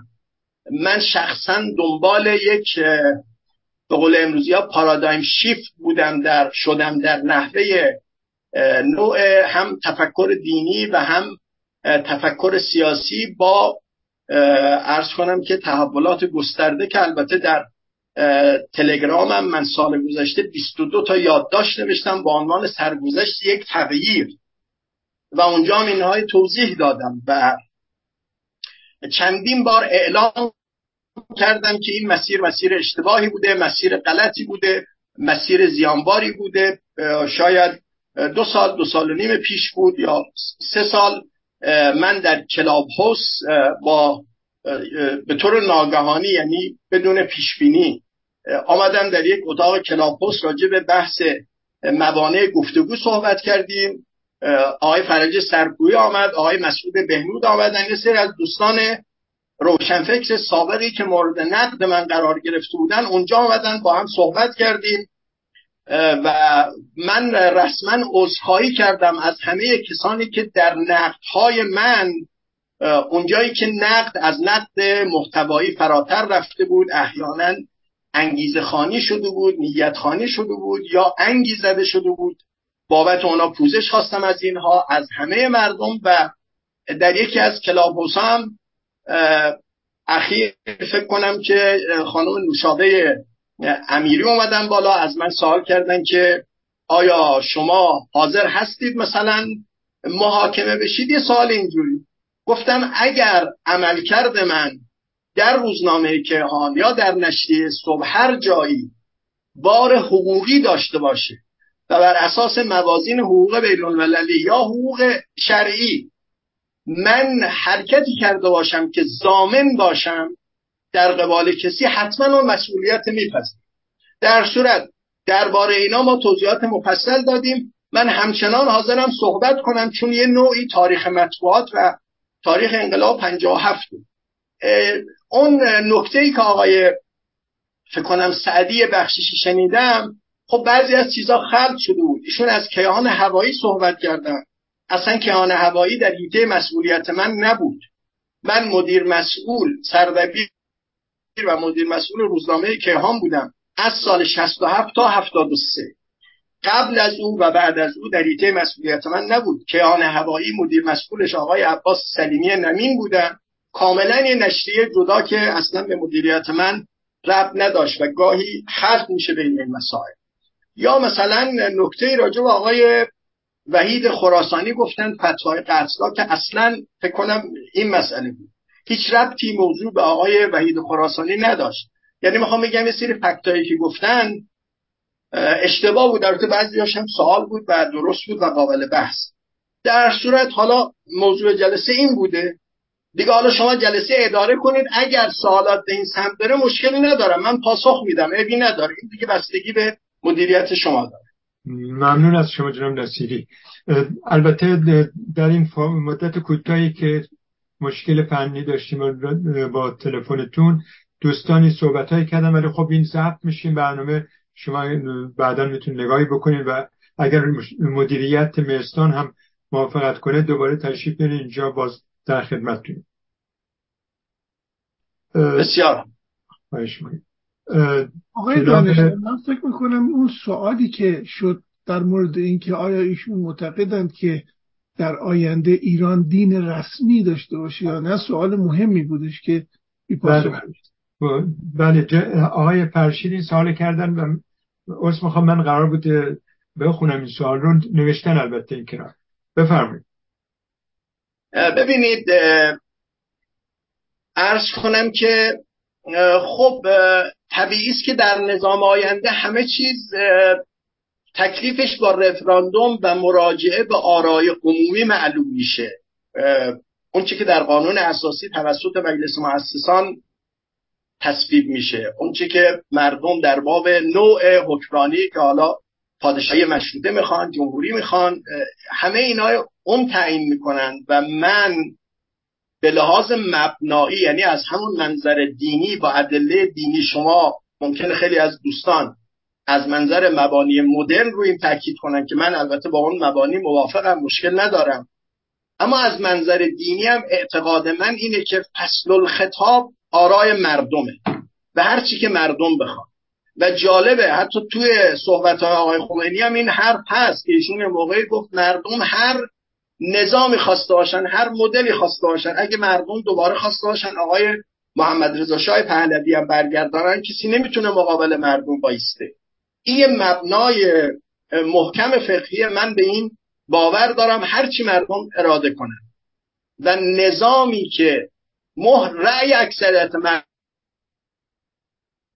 پاش نباشه تصرف قدوانی دارد می‌کنن و کلیه تصرفاتش جدای از چی حرام از شرعن از منظر دینی که ما نگاه می‌کنیم. بنابراین تعیین مثلا با رأی مردم با نمایندگان در واقع مجلس مؤسسان. اما اگر تعیین دین رسمی یا مذهب رسمی قرار باشه که شکاف ایجاد کنه قرار باشه سوء تفاهم ایجاد کنه قرار باشه که مثلا برای کسانی که عنوان مسلمانی دارن یا شیعه هستن رانت ایجاد کنه یه ویژگی ایجاد کنه من باش مخالفم. یعنی معتقدم لازم نیست که دین رسمی اونجا قید بشه و محوریت واقعا باید بر محور انسان باشه و بعد ایرانیت. این محور باید باشه. اگر قرار باشه تعیین مسئله منجر به سوء تفاهم بشه به فرض اینکه اکثریت فرض کنید نمایندگانم راضی باشن. و می‌خوام بگم من اونجا ممکنه استدلال کنم باشون استدلالم این باشه که آقا تعیین این مسئله می‌تونه در آینده مشکل درست کنه. شما از این موضوع کوتاه.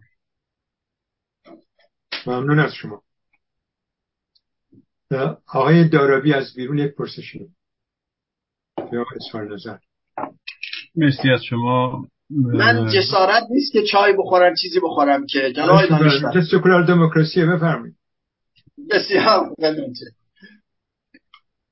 بانوی از تهران با نام مستعار فریده مهماندار نوشتند من به عنوان یک زن ایرانی برنامه مفصل آقای نصیری در تلویزیون دیدار را دیده و با عقاید ایشان در مورد حجاب آشنا هستم و می‌دانم که ایشان معتقدند که حجاب در اسلام اجباری نیست. اما پرسش من این است که اگر بر فرض ثابت شود که اسلام اسلام قرآنی و مبتنی بر احادیث قابل اتکا حجاب را واجب دانسته باشد آن موقع موضع آقای نصیری چیست؟ مرسی. منظورشون از واجب دانستن حجاب یعنی الزام به حجاب دیگه. و الا خب قول مشهور فقهای شیعه و سنی اینه که پوشش واجبه. ما بحث سر الزام داریم. این که حاکمیت می‌تونه حجاب را الزام کنه یا الزام نکنه سر اینه. ایشون میگن اگر ثابت شود کی ثابت بشه؟ تو اینجا ببینید قرائت های متعدد وجود داره. یعنی همین الان همین مراجع موجود. آقای سیستانی آقای فیاس که در نجفه حتی آقای مکارم. اینها قائل به حجاب الزامی نیستن. با حجاب الزامی مخالفن. نهایتا ممکنه یک قرائتی هم در واقع اون طرف باشه و قائل به الزام باشه. می‌خوام بگم هیچ وقت این شرایط پیش نمیاد که فکر کنید الان یک قرائتی در این موضوع میاد که این دیگه فصل و خطاب میشه بقیه قرائت ها حق ندارن حرف بزنن. چنین اتفاقی که نمیفته. این موضوعات اختلافیه و بعد ما اینو میگیم. یعنی بر اساس اینکه ما نمی‌تونیم شریعت را دین را حکومت دینی را نمی‌تونیم به مردم تحمیل کنیم. لوفرز شما قرائت فقهیتون این باشه که الزام هجاب شرعا جایزه ما میگیم اگه اکثریت مردم نخواسته باشن شما حق تحمیل ندار حرف ما اینه. این خیلی موضوع روشنیه. یعنی به فرض اگر الزام هجاب همه فقها روش اتفاق نظر داشتن که حکومت می‌تونه این کار کنه اما مردم مقاومت می‌کنن مردم نمی‌خوان به نظر ما هم شرعا و هم عرفا حاکمیت حق چنین تحمیلی را نداره. ممنون. آقای شهاب سنی شما وقت گرفته بودین دوباره. بفرم بله من متاسفانه جناب نصیری به خاطر مشکلاتی که دارن خب قطع و وصل میشن دیرم تشریف آوردن.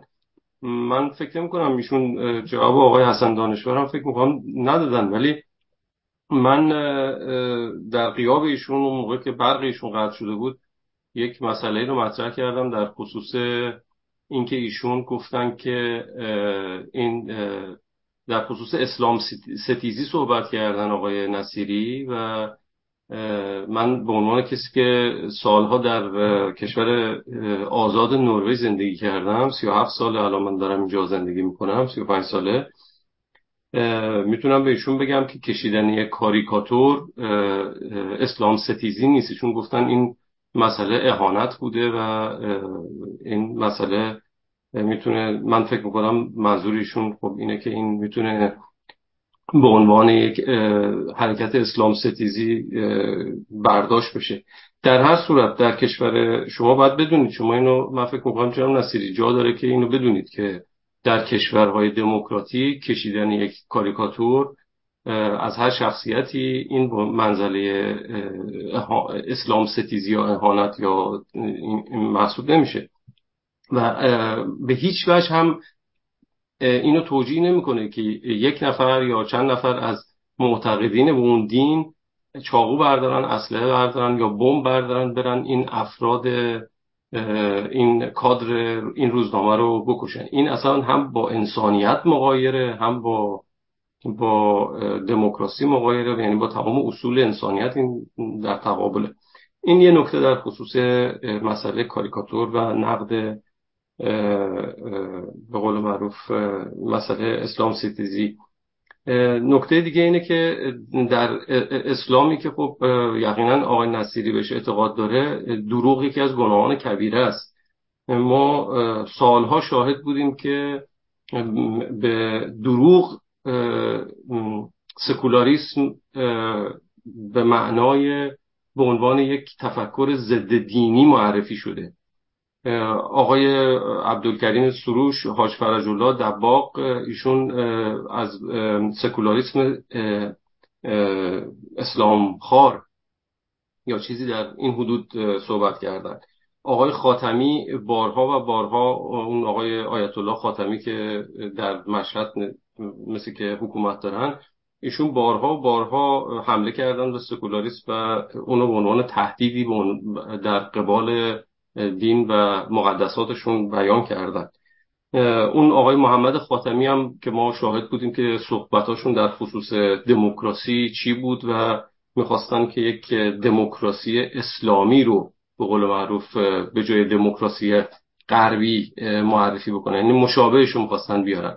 می‌خوام بگم که حالا که شما لباس آخوندی رو در آوردید و لباس شجاعت به تن کردید و قدم پیش گذاشتید آیا این می‌تونید برای اثبات صداقتتون یک به جای اینکه بیاید برای ما در خصوص شعب عبید طالب و چه می‌دونم از مسائل صدر اسلام صحبت بکنید که واقعا تو این 44 سال همه ایرانی ها مغزشون پر شده از این قضایا شما بیاید و براعت خودتون رو از یک سری شنایع که در این آین راه پیدا کرده مثلا مثل همین دروغگویی و تهمت زدن و امثال اینها اگر شما بیاید براعت خودتون از اینها و اشخاصی که این کارها رو ترویج می‌کنن شما بیاید به عنوان یک انسانی که شجاعت دارید بیاید اگر به اون براعت خودتون رو اعلام بکنید من فکر می‌کنم یه قدم صحیح می‌تونه باشه در مسیر صحیح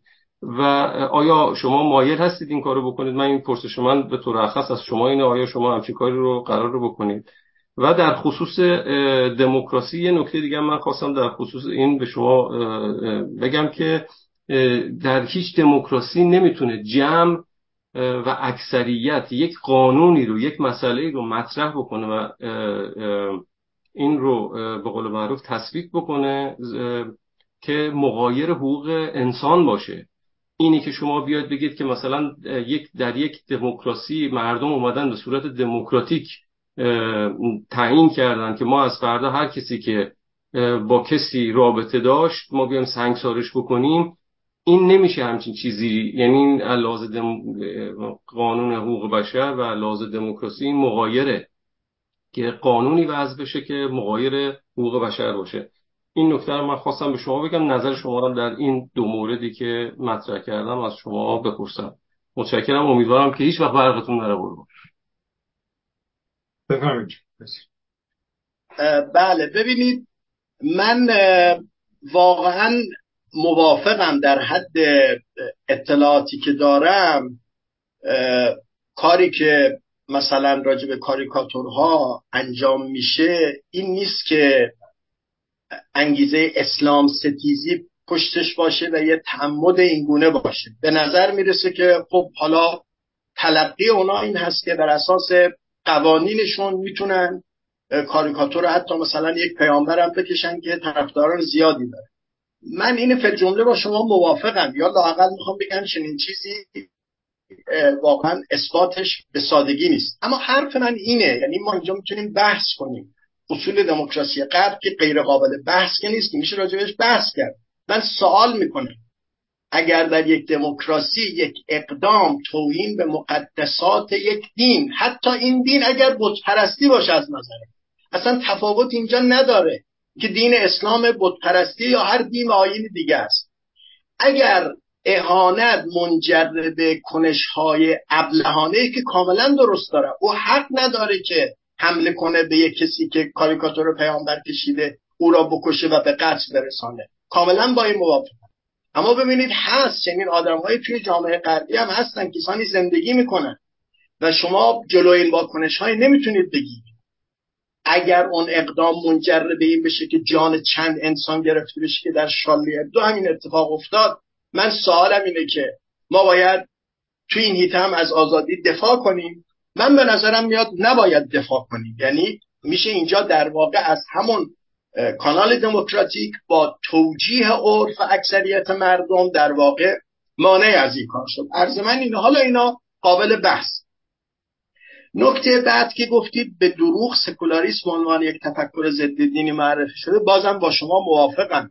یعنی متاسفانه تلقی عموم متدینی اینه که وقتی سخن از سکولاریسم میگیم ستیزگری با دین میاد ستیزه با دین ستیزه با دین میاد. واقعا اینجوری نیست. مگر در کشورهای غربی که مبتنی بر آین سکولاریسم هست واقعا دین ستیزی میشه. فکر می‌کنم سال گذشته بود یه سخنرانی آقای خامنه ای کرد با عنوان این که اتفاقا فکر می‌کنم بعد از همین قصه قرآن سوزی یا این کاریکاتور بود. مبنی بر اینکه استکبار جهانی در پی حتم اسلام و قرآن است. من یه یادداشتی نوشتم. نوشتم واقعا اینجوریه.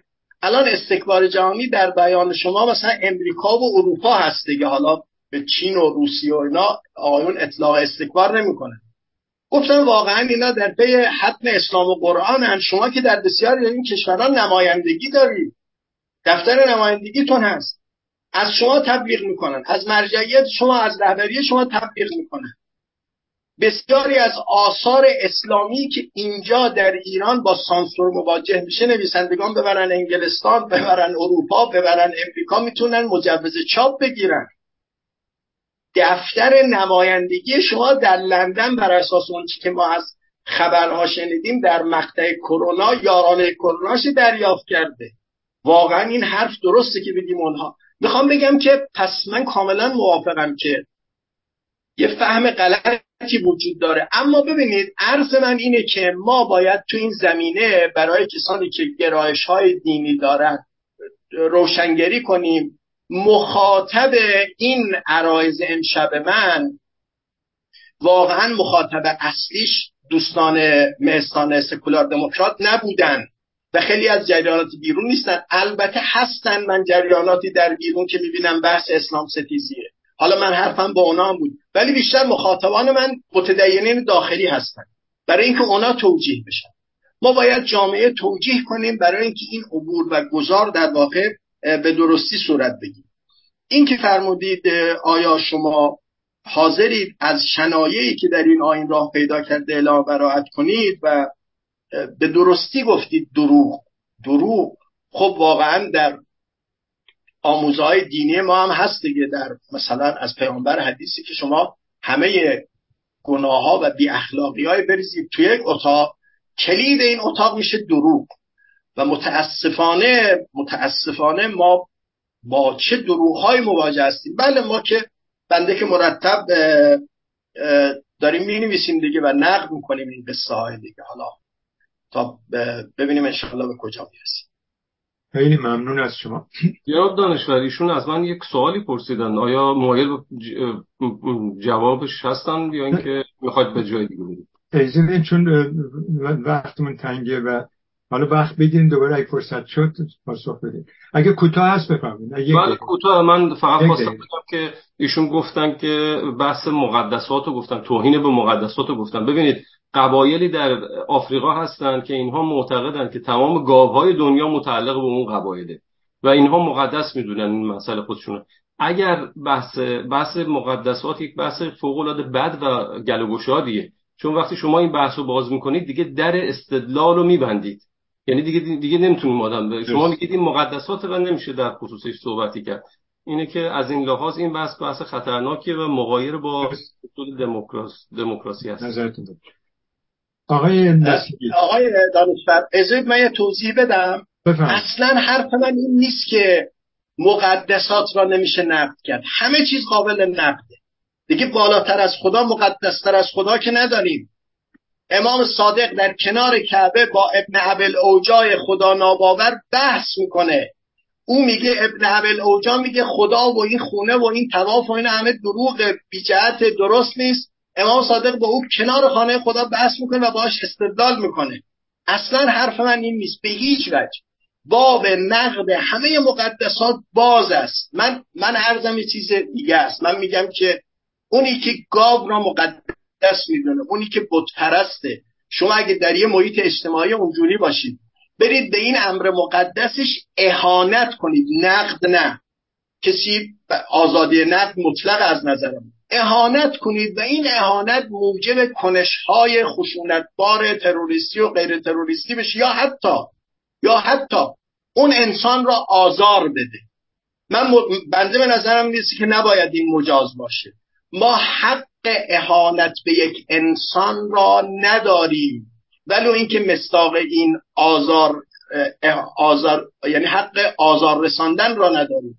مستاق این آزار رساندن اگر این باشه که شما دارید به مقدسات شهانت می‌کنید من به نظرم این باید از موارد استثناء آزادی مطلق باشه. ممنون از شما. آقای نسیم واسه عرض کنم به خودم یه وقت کوتاهی بدم. از زمانی که آقای خمینی فتوای قتل سلمان رشدی رو داد از اون موقع به بعد تروریسم اسلامی اینجا و آنجا زیاد دیده شد. حتی این حمله که پارسال به آقای سلمان رشدی نویسنده شد. کسی که حمله کرد باعث شد که ایشون رو از یک چشم و تا حدودی از یک دست محروم کرد. ایشون آبشخور فکریش از همونجا آب می‌خورد.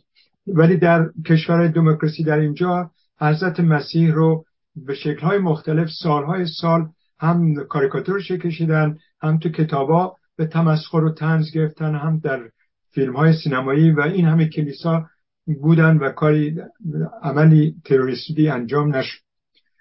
خیلی ممنون. و اما جناب نارمکی شما بفهم ممنونم. امیدوارم این دفعه مشکلی نداشته باشم توی کنیکشن ببینید من اول یه توضیح بخوام بدم که برنامه ما سکولار دموکراسی و جایگاه دین در آینده ایران بود. بیشتر تا اینجا که من همه شاهدیم رفت روی احتمالا جایگاه آقای نصیری در آینده ایران و گذشته ایشون. خب ما یه تئوری رو قرار صحبت بکنیم. ولی با تئوری آقای نصیری هم آشنا بشیم که ایشون اتفاقا دیده خودشون بیشتر توضیح بدن که این جایگاه رو چطور می‌بینن که دادن و بعد اگر نقدی داریم به تئوری ایشون بکنیم. عمدتا داریم میریم رو نقد فرد و شخص ایشون. و این خیلی برای من شگفت آور بود که از انگیزه سوال کردن. حتما ما در این تلاشیم که بتونیم موفق شیم یه انقلابی در ایران بکنیم که نتیجه اون انقلاب بر پای دادستانی باشه که اون دادستانی به موارد حقیقی حقوقی که شکاتی وجود دارن رسیدگی بکن این این سر جای خودش ولی این حیرت آوره که من تا ندیدم توی کشورهای حداقل خارج مثلا وقتی که یک نفر چراغ قرمز رو رد می‌کنه بعدا اگه سه دفعه دیگه رد نکرد بخوانش بعد به ما بگن که بهش بگن که به من بگو که تو چرا جدیدن چراغ قرمز رو رد نمی کنی قبلا رد می‌کردی. دوستی من داشتم که می‌گفت من هی اصرار داشتم تو دادستانی سال شست به اون عوامل لاجوردی که آقا فلان تاریخ به بعد که شما اطلاعی ده ماده دادستانی دادید و جرم براش گذاشتید که کسی با سازمان ها و گروه های سیاسی گروهک به قول شما فعالیت بکنه من هیچ فعالیتی نداشتم شما مدرکی ندارید که من کردم. میگه منو کتک می‌زد. می‌گفت به من ثابت کن. تو که آدم شهامتداری بودی میجنگیدی مبارزه می‌کردی فعال سیاسی بودی علیه ما چجوری قانع شدی که دیگه علیه ما نجنگی؟ این اینو فقط میشه تو داستانی اوین پیدا کرد که اون طرف کتک بخوره که ثابت بکنه چرا نخواسته مبارزه رو ادامه بده. یه خود سوال بعضی از همشهری های ما این این فرم و این شکل رو داره. و من فکر می‌کنم بیشتر مشکل از همون ناتوانی ماست اون تلاش اصلی که قراره اساس داستان رو بتونیم یه روزی تغییر بدیم و دادستانی مشروع رو به وجود بیاریم. من از این دیگه میگذرم. جناب نصیری من یه پرسش خاص از شما دارم. اون پرسش اینه که من یه چیزم یادم رفت. این اون چند که آقای نصیری باز در دفاع شما می‌خوام عرض کنم. چون بعضی مسائل شخصی شد. یک فعال سیاسی دوستان در امریکا الان اینطوره در اروپا اینطوره. چرا یادمون میره که اصلا کارهایی که در این پنجاه و به خصوص در این سی سال در مورد مذاهب اتفاق میفته فیلم پورنو درست می‌کنن که تو این فیلم پورنو طرفینی که دارن این کارا رو می‌کنن لباس کشیش و نمی‌دونم راهبه دارن. این چیزها رو در 60 سال قبل اگر درست می‌کردن همون اتفاقایی میافتاد که تو ایران و افغانستان الان می‌تونه بیفته. این گذر رو ما نبینیم. این تطور رو نبینیم. این تغییرات رو نبینیم. بالا تو تو اون قانون هم بود. اصلا جزء قوانینشون بود. همون چیزی که خرد جمعی هم اشتباه می‌کنه که اگر سیاپوست از آبخوری سفید پوست بخواد آب بخوره نباید بزنن خود پلیس مانع می‌شد.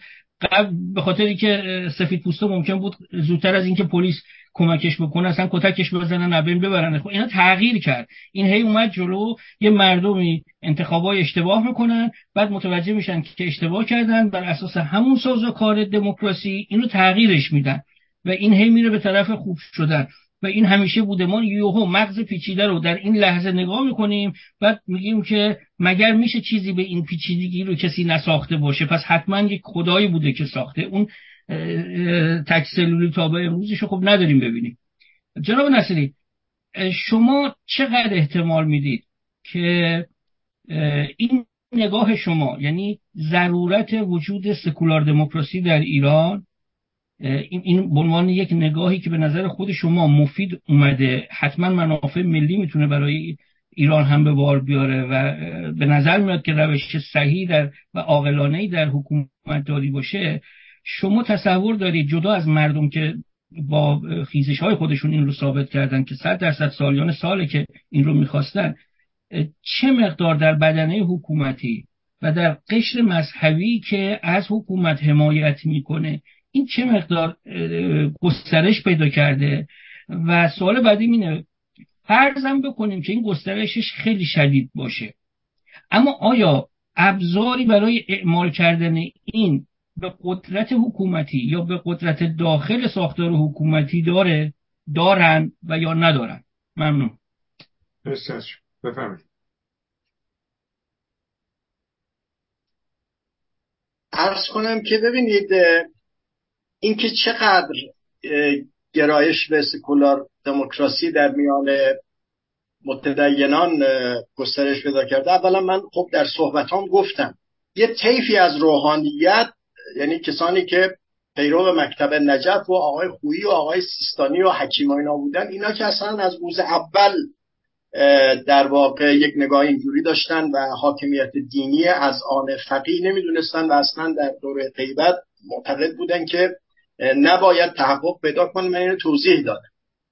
اما ارز کنم که با این اتفاقاتی که این چل سال افتاد به خصوص سه چهار سال اخیر به خصوص جنبش محسا ما با ریزش های گسترده مواجه هستیم و من می‌تونم بگم که من به نظرم میاد فقط یه اقلیت ده 15 درصدی هستن که از این گفتمان و از مدل موجود دفاع می‌کنن. اینها هم نیمی منفعتی است و نیمی هم معرفتی است. حالا بالاخره اونگونه که من توجیه شدم به عنوان یک فرض کنید که مثلا مسلمان یک اهل دیانت او هنوز توجیه نشده. او هنوز به این ادله نرسیده. نیمی منفعتی است و نیمی در واقع معرفتی است. اون معرفتی همینجور روز به روز داره ریزش می‌کنه. و من از بسیاری از چهره های روحانی که سابقا از ولایت فقیه دفاع می‌کردن الان دیگه عدول کردن. حالا یکی از مثال های خیلی واضحش عبور آقای مهندس موسوی بوده از این مسئله و از حکومت دینی و از ولایت فقیه و ارجاع مسئله به رفراندوم. روند روند بسیار خوبی است. مطابق ببینید هرچی روشنگری بشه هرچی فرهنگ سازی باشه. حالا هم از نایه نگرش های مدرن ما مسئله برای مردم توضیح بدیم اهم، اهمیت سکولار دموکراسی. یا اونجوری که من میگم برای متدینان هم میشه قرائت دینی در واقع ارائه داد که کاملا موافق با با نگاه مدرن باشه. این مفیده. اما اینکه چگونه میشه اعمال کرد هیچی اعمالش به عبور از جمهوری اسلامی است. طبیعی است که آقایون تن به چنین مسئله طبیعتا نمیدن دیگه. علل قاعده اینجوری است. خیلی ممنون از توضیحات. دوستان بعد از آقای مفخمی دیگه وقت نگیرن لطفا. دو تا نوبت دیگه داریم. آقای دانشور نوبت شماست. خیلی ممنون. من هم تایید می‌کنم حرف آقای نارمکی دوست گرامی که برخی از دوستان به عنوان و قرارداد ما با سخنران توجه نکردن و بحث دیگه کشته شد که خب اون بحث هم در جای خودش ممکنه مفید بشه ولی ما بحث ما نه همینطور از بیرون. من اینجا در واقع چند تا نقد دارم. سه, تاش به دوستان داخل نشسته. یکیش هم به سخنران محترم. نقد تو از زاویه دفاع از دموکراسی و سکولاریسم. یعنی دانشور من سیمای مبارک شما چرا ندارم؟ من تصویرشون ندارین شما؟ من اینجا دستم بلند می‌کنم. نه من صداشون میدارم ولی تصویرشون ندارم. حالا ما باید زحمت بکشین روی تاچ سفر رو عوض بکنین بکشین جلو تصویرشون میادش. بسیار خوب. حالا حالا ادامه بدیم ترسم همینو من از دست بدم. حالا به صداشون قناعت می‌کنیم. خب. عادت به حال من فکر می‌کنم علت این انتخاب این سه نقدم این بود که من فکر می‌کنم ما اینجا به عنوان سکولار دموکرات باید از سکولاریسم و دموکراسی از پرنسیباش دفاع کنیم. فکر کنم وظیفه ماست. مثلا هدف تشکیل میزان یکی از مشکلاتی که تر شد به نظر من اشتباه این بود که بحث مبارزه با دین بود. ببینید مبارزه با دین اگر توسط قدرت سیاسی انجام بگیره تاثیر معکوس داره فقط. وگرنه در جامعه مدنی جزء آزادی های فردیه. این مهمه. یعنی در دولت دموکراتیکه که اجازه نداره مبارزه با دین بکنه. برای که این آزادی دین رو مخدوش می‌کنه. و آزادی دین یکی از آزادی اساسی حقوق بشری تو قانون اساسی تمام کشورهای مدرن هست. این یه نکته است. نکته دوم که برخی دوستان گفتن که حتی در اروپا اصلاح دین از پایین شروع گرفته. نه اینطوری نیست. دین در اروپا رو رهبرای دینی شروع کردن. اگر شما به دسترسی داشته باشین به گفتگوهای بین لوتر و اراسموس این موضوع رو متوجه میشین که این از بالا شروع میشه و نه از پایین. و اتفاقا از بار ضربات خیلی مهلکی هم به جنبش مردم نهضت اصلاح دین در اروپا خیلی نهضت ترتمیزی هم نبود نکته دیگه این که برخی دوستان گفتن اسلام اصلاح پذیر نیست این حرف به نظر من ادعایش غیر قابل اثبات دلیلش هم اینه که اسلام مثل هر دین دیگه قابل قابل تفسیره. شما الان همین امروز توسط آقای نشری یه تفسیر دیگه از از دین رو ببینید شما توسط مج... سازمان مجاهدین تفسیر مارکسیستی از دین ببینید. از جانب آقای خامنه‌ای تفسیر دیگه می‌بینید. تفسیر توتالیتر از دین می‌بینید. بنابراین دین در ذات خودش پر از ابهامه و به همین دلیل قابل تفسیر تفسیره و بنابراین اصلاح هم هست. اما فرمایش آقای نشیری دایه برای اینکه فصل خطاب آرای مردم من با این موافق نیستم. در دموکراسی مدرن حالا شاید این حرف اگه 50 60 سال گفت پیش گفته می‌شد در زمان مثلا انقلاب مشروطه گفته می‌شد خب عجیب نبود. ولی امروز دموکراسی ها مبتنی هستن بر حقوق بشر. و یکی از اصول اساسی دموکراسی ها عدم تبعیضه.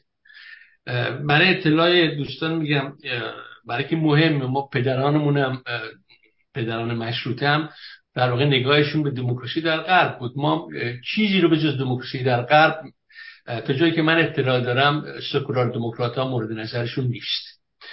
امروز اگر شما به قانون اساسی مثلا هلند مراجعه کنین اولین و اساسی ترین اصل قانون اساسی اصل عدم تبعیضه. یعنی بالاتر از آزادی است یعنی در دموکراسی مدرن نبود تبعیض اهمیتش از آزادی ها هم بیشتره.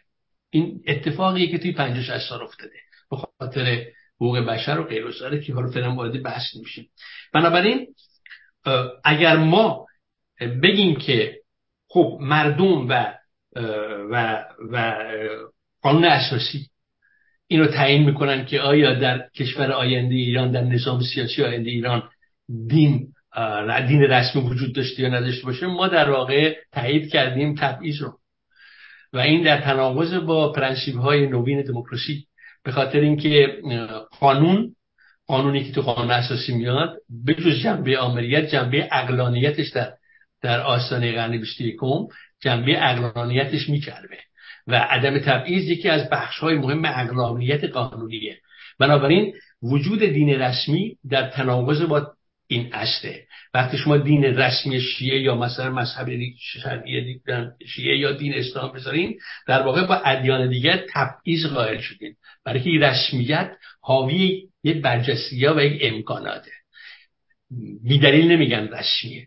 و ما وارد باز این بحث نمیشیم که این امکانات و این این, این تبعیض معناش چیه در عمل.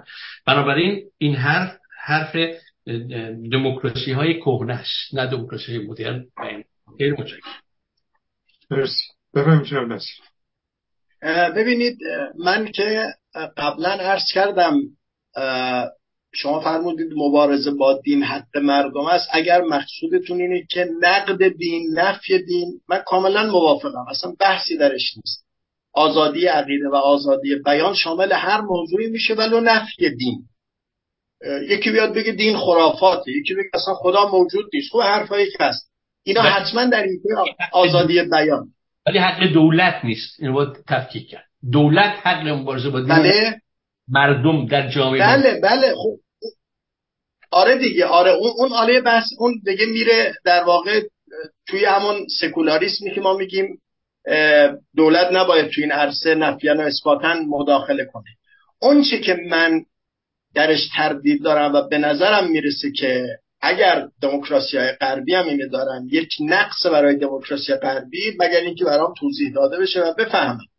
که اینقدر این آزادی باید گسترده باشه که به مقدسات ادیان و مردمی که تو همون جامعه هستن میشه اهانت کرد. باید اهانت کرد ولو اینکه می‌دونیم منجر به حرکت های خشن و تروریستی میشه و جان یه سری آدم گرفته میشه. من من من باور ندارم به این. یعنی موضوع برام جا نیفتاده. من مثلا ناظر به اون مسئله است. ببینید این که فرمودید فصل الخطاب آرای مردم من موافق نیستم من این گونه می‌فهمم که علل قاعده در قانون اساسی نظام سکولار دموکرات یکی از اموری که اونجا قید میشه و به رفراندوم گذاشته میشه محوریت حقوق بشره. اینکه قانون اساسی نظام سکولار دموکرات ایران به حقوق بشر او را مبنا قرار میده و کاری خلاف حقوق بشر نمی‌کنه. خب مردم اگر به این قانون اساسی رأی دادن طبیعی است که شما در مصوبات مجلستون چیزی خلاف این عمل نمی‌کنید. اما من یه سوال دارم. سوالم اینه که اگر رفراندوم این گونه برگزار شد فرض می‌گیریم ما. مردم گفتن ما راجع به حقوق بشر تحفظ داریم حق تحفظ داریم. یه جایی ممکنه خلافش عمل کنیم.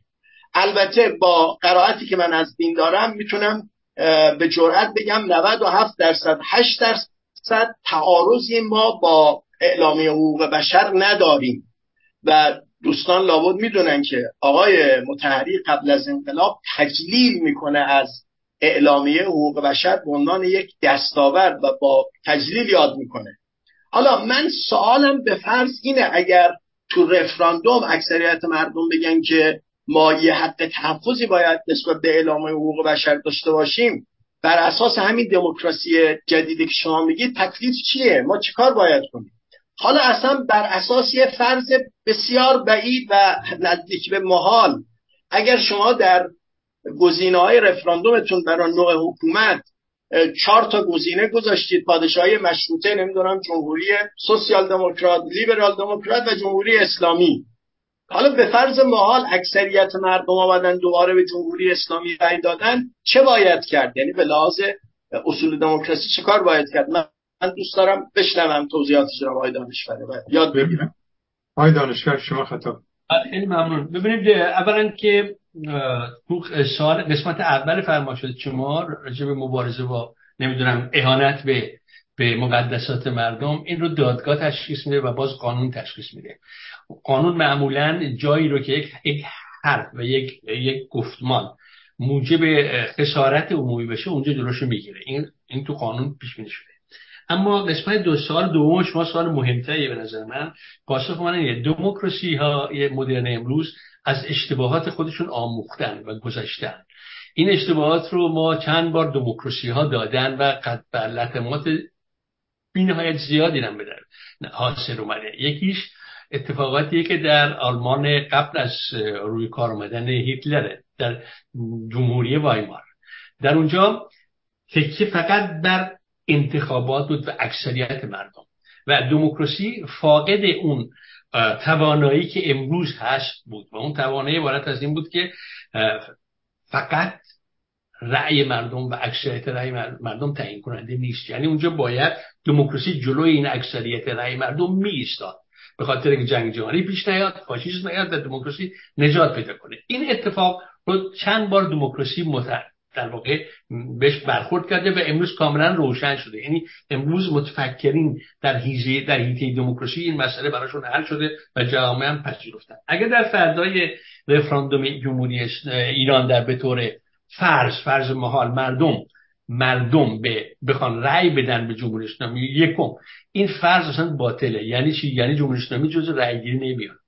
به خاطر که وجود قانون اساسی جدید یا وجود رفراندوم جدید در ذات خودش از نفی جمهوری اسلامی میگذره. بنابراین یک اصولا این این بحث منتفی است که آیا مردم به جمهوری اسلامی می‌تونن رأی بدن یا نمی‌تونن رأی بدن. پاسخی که نمی‌تونن رأی بدن. به هیچ عنوان. و کاملا دموکراتیک این مسئله. یعنی در در تطابق با پرنسیپ های دموکراسیه. بنابراین حالا دلیلشو چرا؟ آقای دانشمند من بسیار خوب. من حالا من من, من روشن نشدم. البته البته این استدلال که اساسا وقتی که ما داریم تجدید رفراندوم می‌کنیم تشکیل مجلس مؤسسان مفهوم منطقیش اینه که از نظام سابق عبور کردیم این حرف قابل تحمله یعنی درسته ولی دوست دارم به لازم بنابراین بنابراین یک آلترناتیو نیست. یک چیزی که مردم ازش رد شدن. دوباره مثل اینه که شما بگین که آیا می‌تونن مردم ایران تقاضای بردهداری رو بکنن؟ به راز تئوریک میگیم نه. برای که دوران بردهداری گذشته. آیا مردم آلمان می‌تونن دور برگردن فاشیسم تقاضا کنن؟ نه. و در قانون اساسی جدید هم همچین اجازه داده نمیشه به خاطر مبتنی بر حقوق بشر. خیلی ساده. بنابراین اتفاق منتفیه. و نکته مهمتر اینه حالا ببینید آقای آقای دانشور من یه سوال مفروض نزدیک به محال فرض کنید می‌خوام کنم که حالا آیا مثلا ممکنه نمونه افغانستان بگید اگر ثابت بشه که اکثریت مردم افغانستان اونها با حکومت طالبان با مدل حکومتی طالبان موافقن و در رفراندوم به اون رأی میدن و این حکومت می‌دونیم خلاف بسیاری از مسلمات حقوق بشره. اینجا چجوری ما با قصه برخورد می‌کنیم؟ پاسخ این است که اون رفراندوم رفراندوم دموکراتیک نیست. اون رأیگیری مثل مثلا تو قبایل مثل توی ایلات مثل توی دوران قبل ربطی به ربطی به رفراندوم دموکراتیک نداره. رفراندوم دموکراتیک مبتنی است ابتدا بر شناسایی حقوق بشر. بنابراین اون چیزی که در افغانستان اتفاق میفته در تخاصم و در تخالف با حقوق بشره. بنابراین رفراندومش هم ارزشه از نظر یک افغان دموکرات. حالا من یه سوال دارم. فرض کنید که مثلا جامعه جهانی جامعه جهانی می‌تونه علیه یک کشور اینجوری که اکثریتش اومدن رفراندوم برگزار کردن و به یک حکومت ضد حقوق بشر رأی دادن مثلا بلا حقوق بین الملل می‌تونه علیه اینا اقدام کنه. در صورتی که بله می‌تونه در صورتی که در ببینید شما وقتی یک چنین فرض رو می‌گیرین یعنی یک حکومت وحشی تروریست رو مردم افغانستان قبول می‌کنن. خب این وحشیگری و این ترور این تبعات جهانی داره. در نتیجه مواجه میشه با جامعه جهانی. بدون برو برگرد. برای که هیچ حکومت ترور فی نفسه برای خودش باقی نمیمونه. در ذات تروریسم گسترشه. در شما به جمهوری اسلامی خودتون نگاه کنید. جمهوری اسلامی بدون گسترش تروریسم معنا نداره.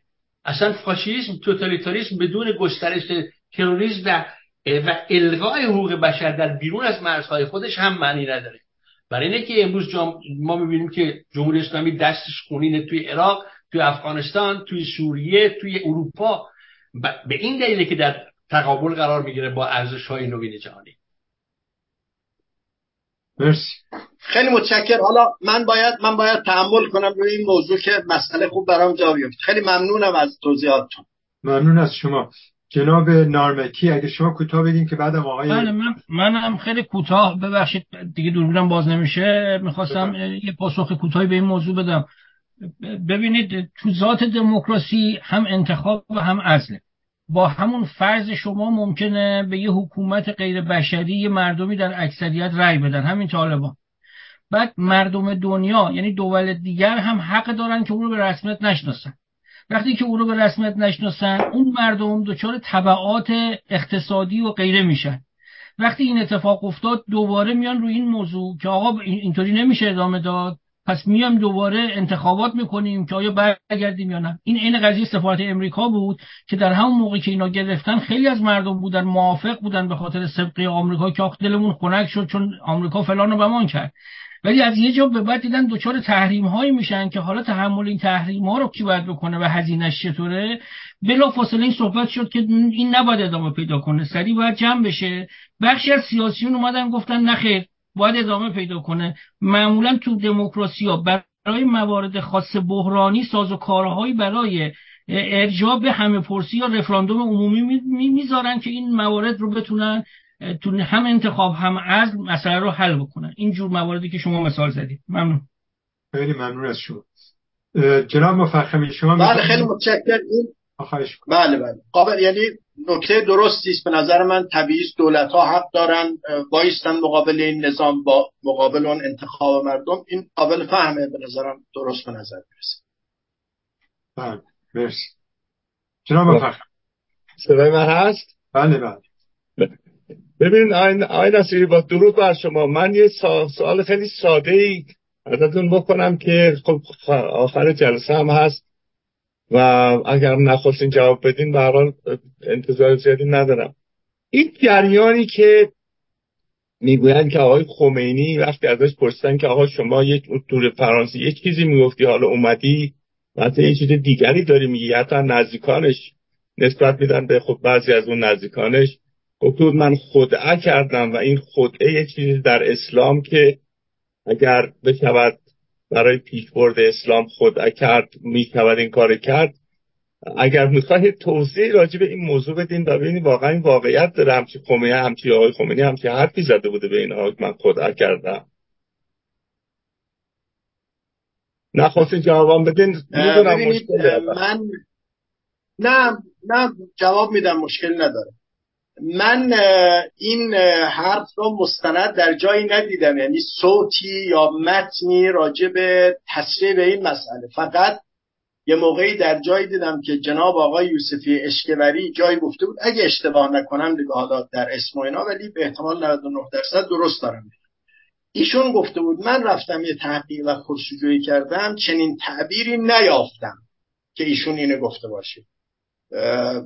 من حالا به به اصطلاح اون چی که آقای یوسفی چون آقای یوسفی اشکبری هم سخت منتقد نظام و آقای خمینی و چوب این به تنش خورده. او علل قاعده منفعتی درش نیست که خواسته باشه این انکار کنه. من حالا به قول آقای یوسفی اشکبری تو اینجا یعنی استناد می‌کنه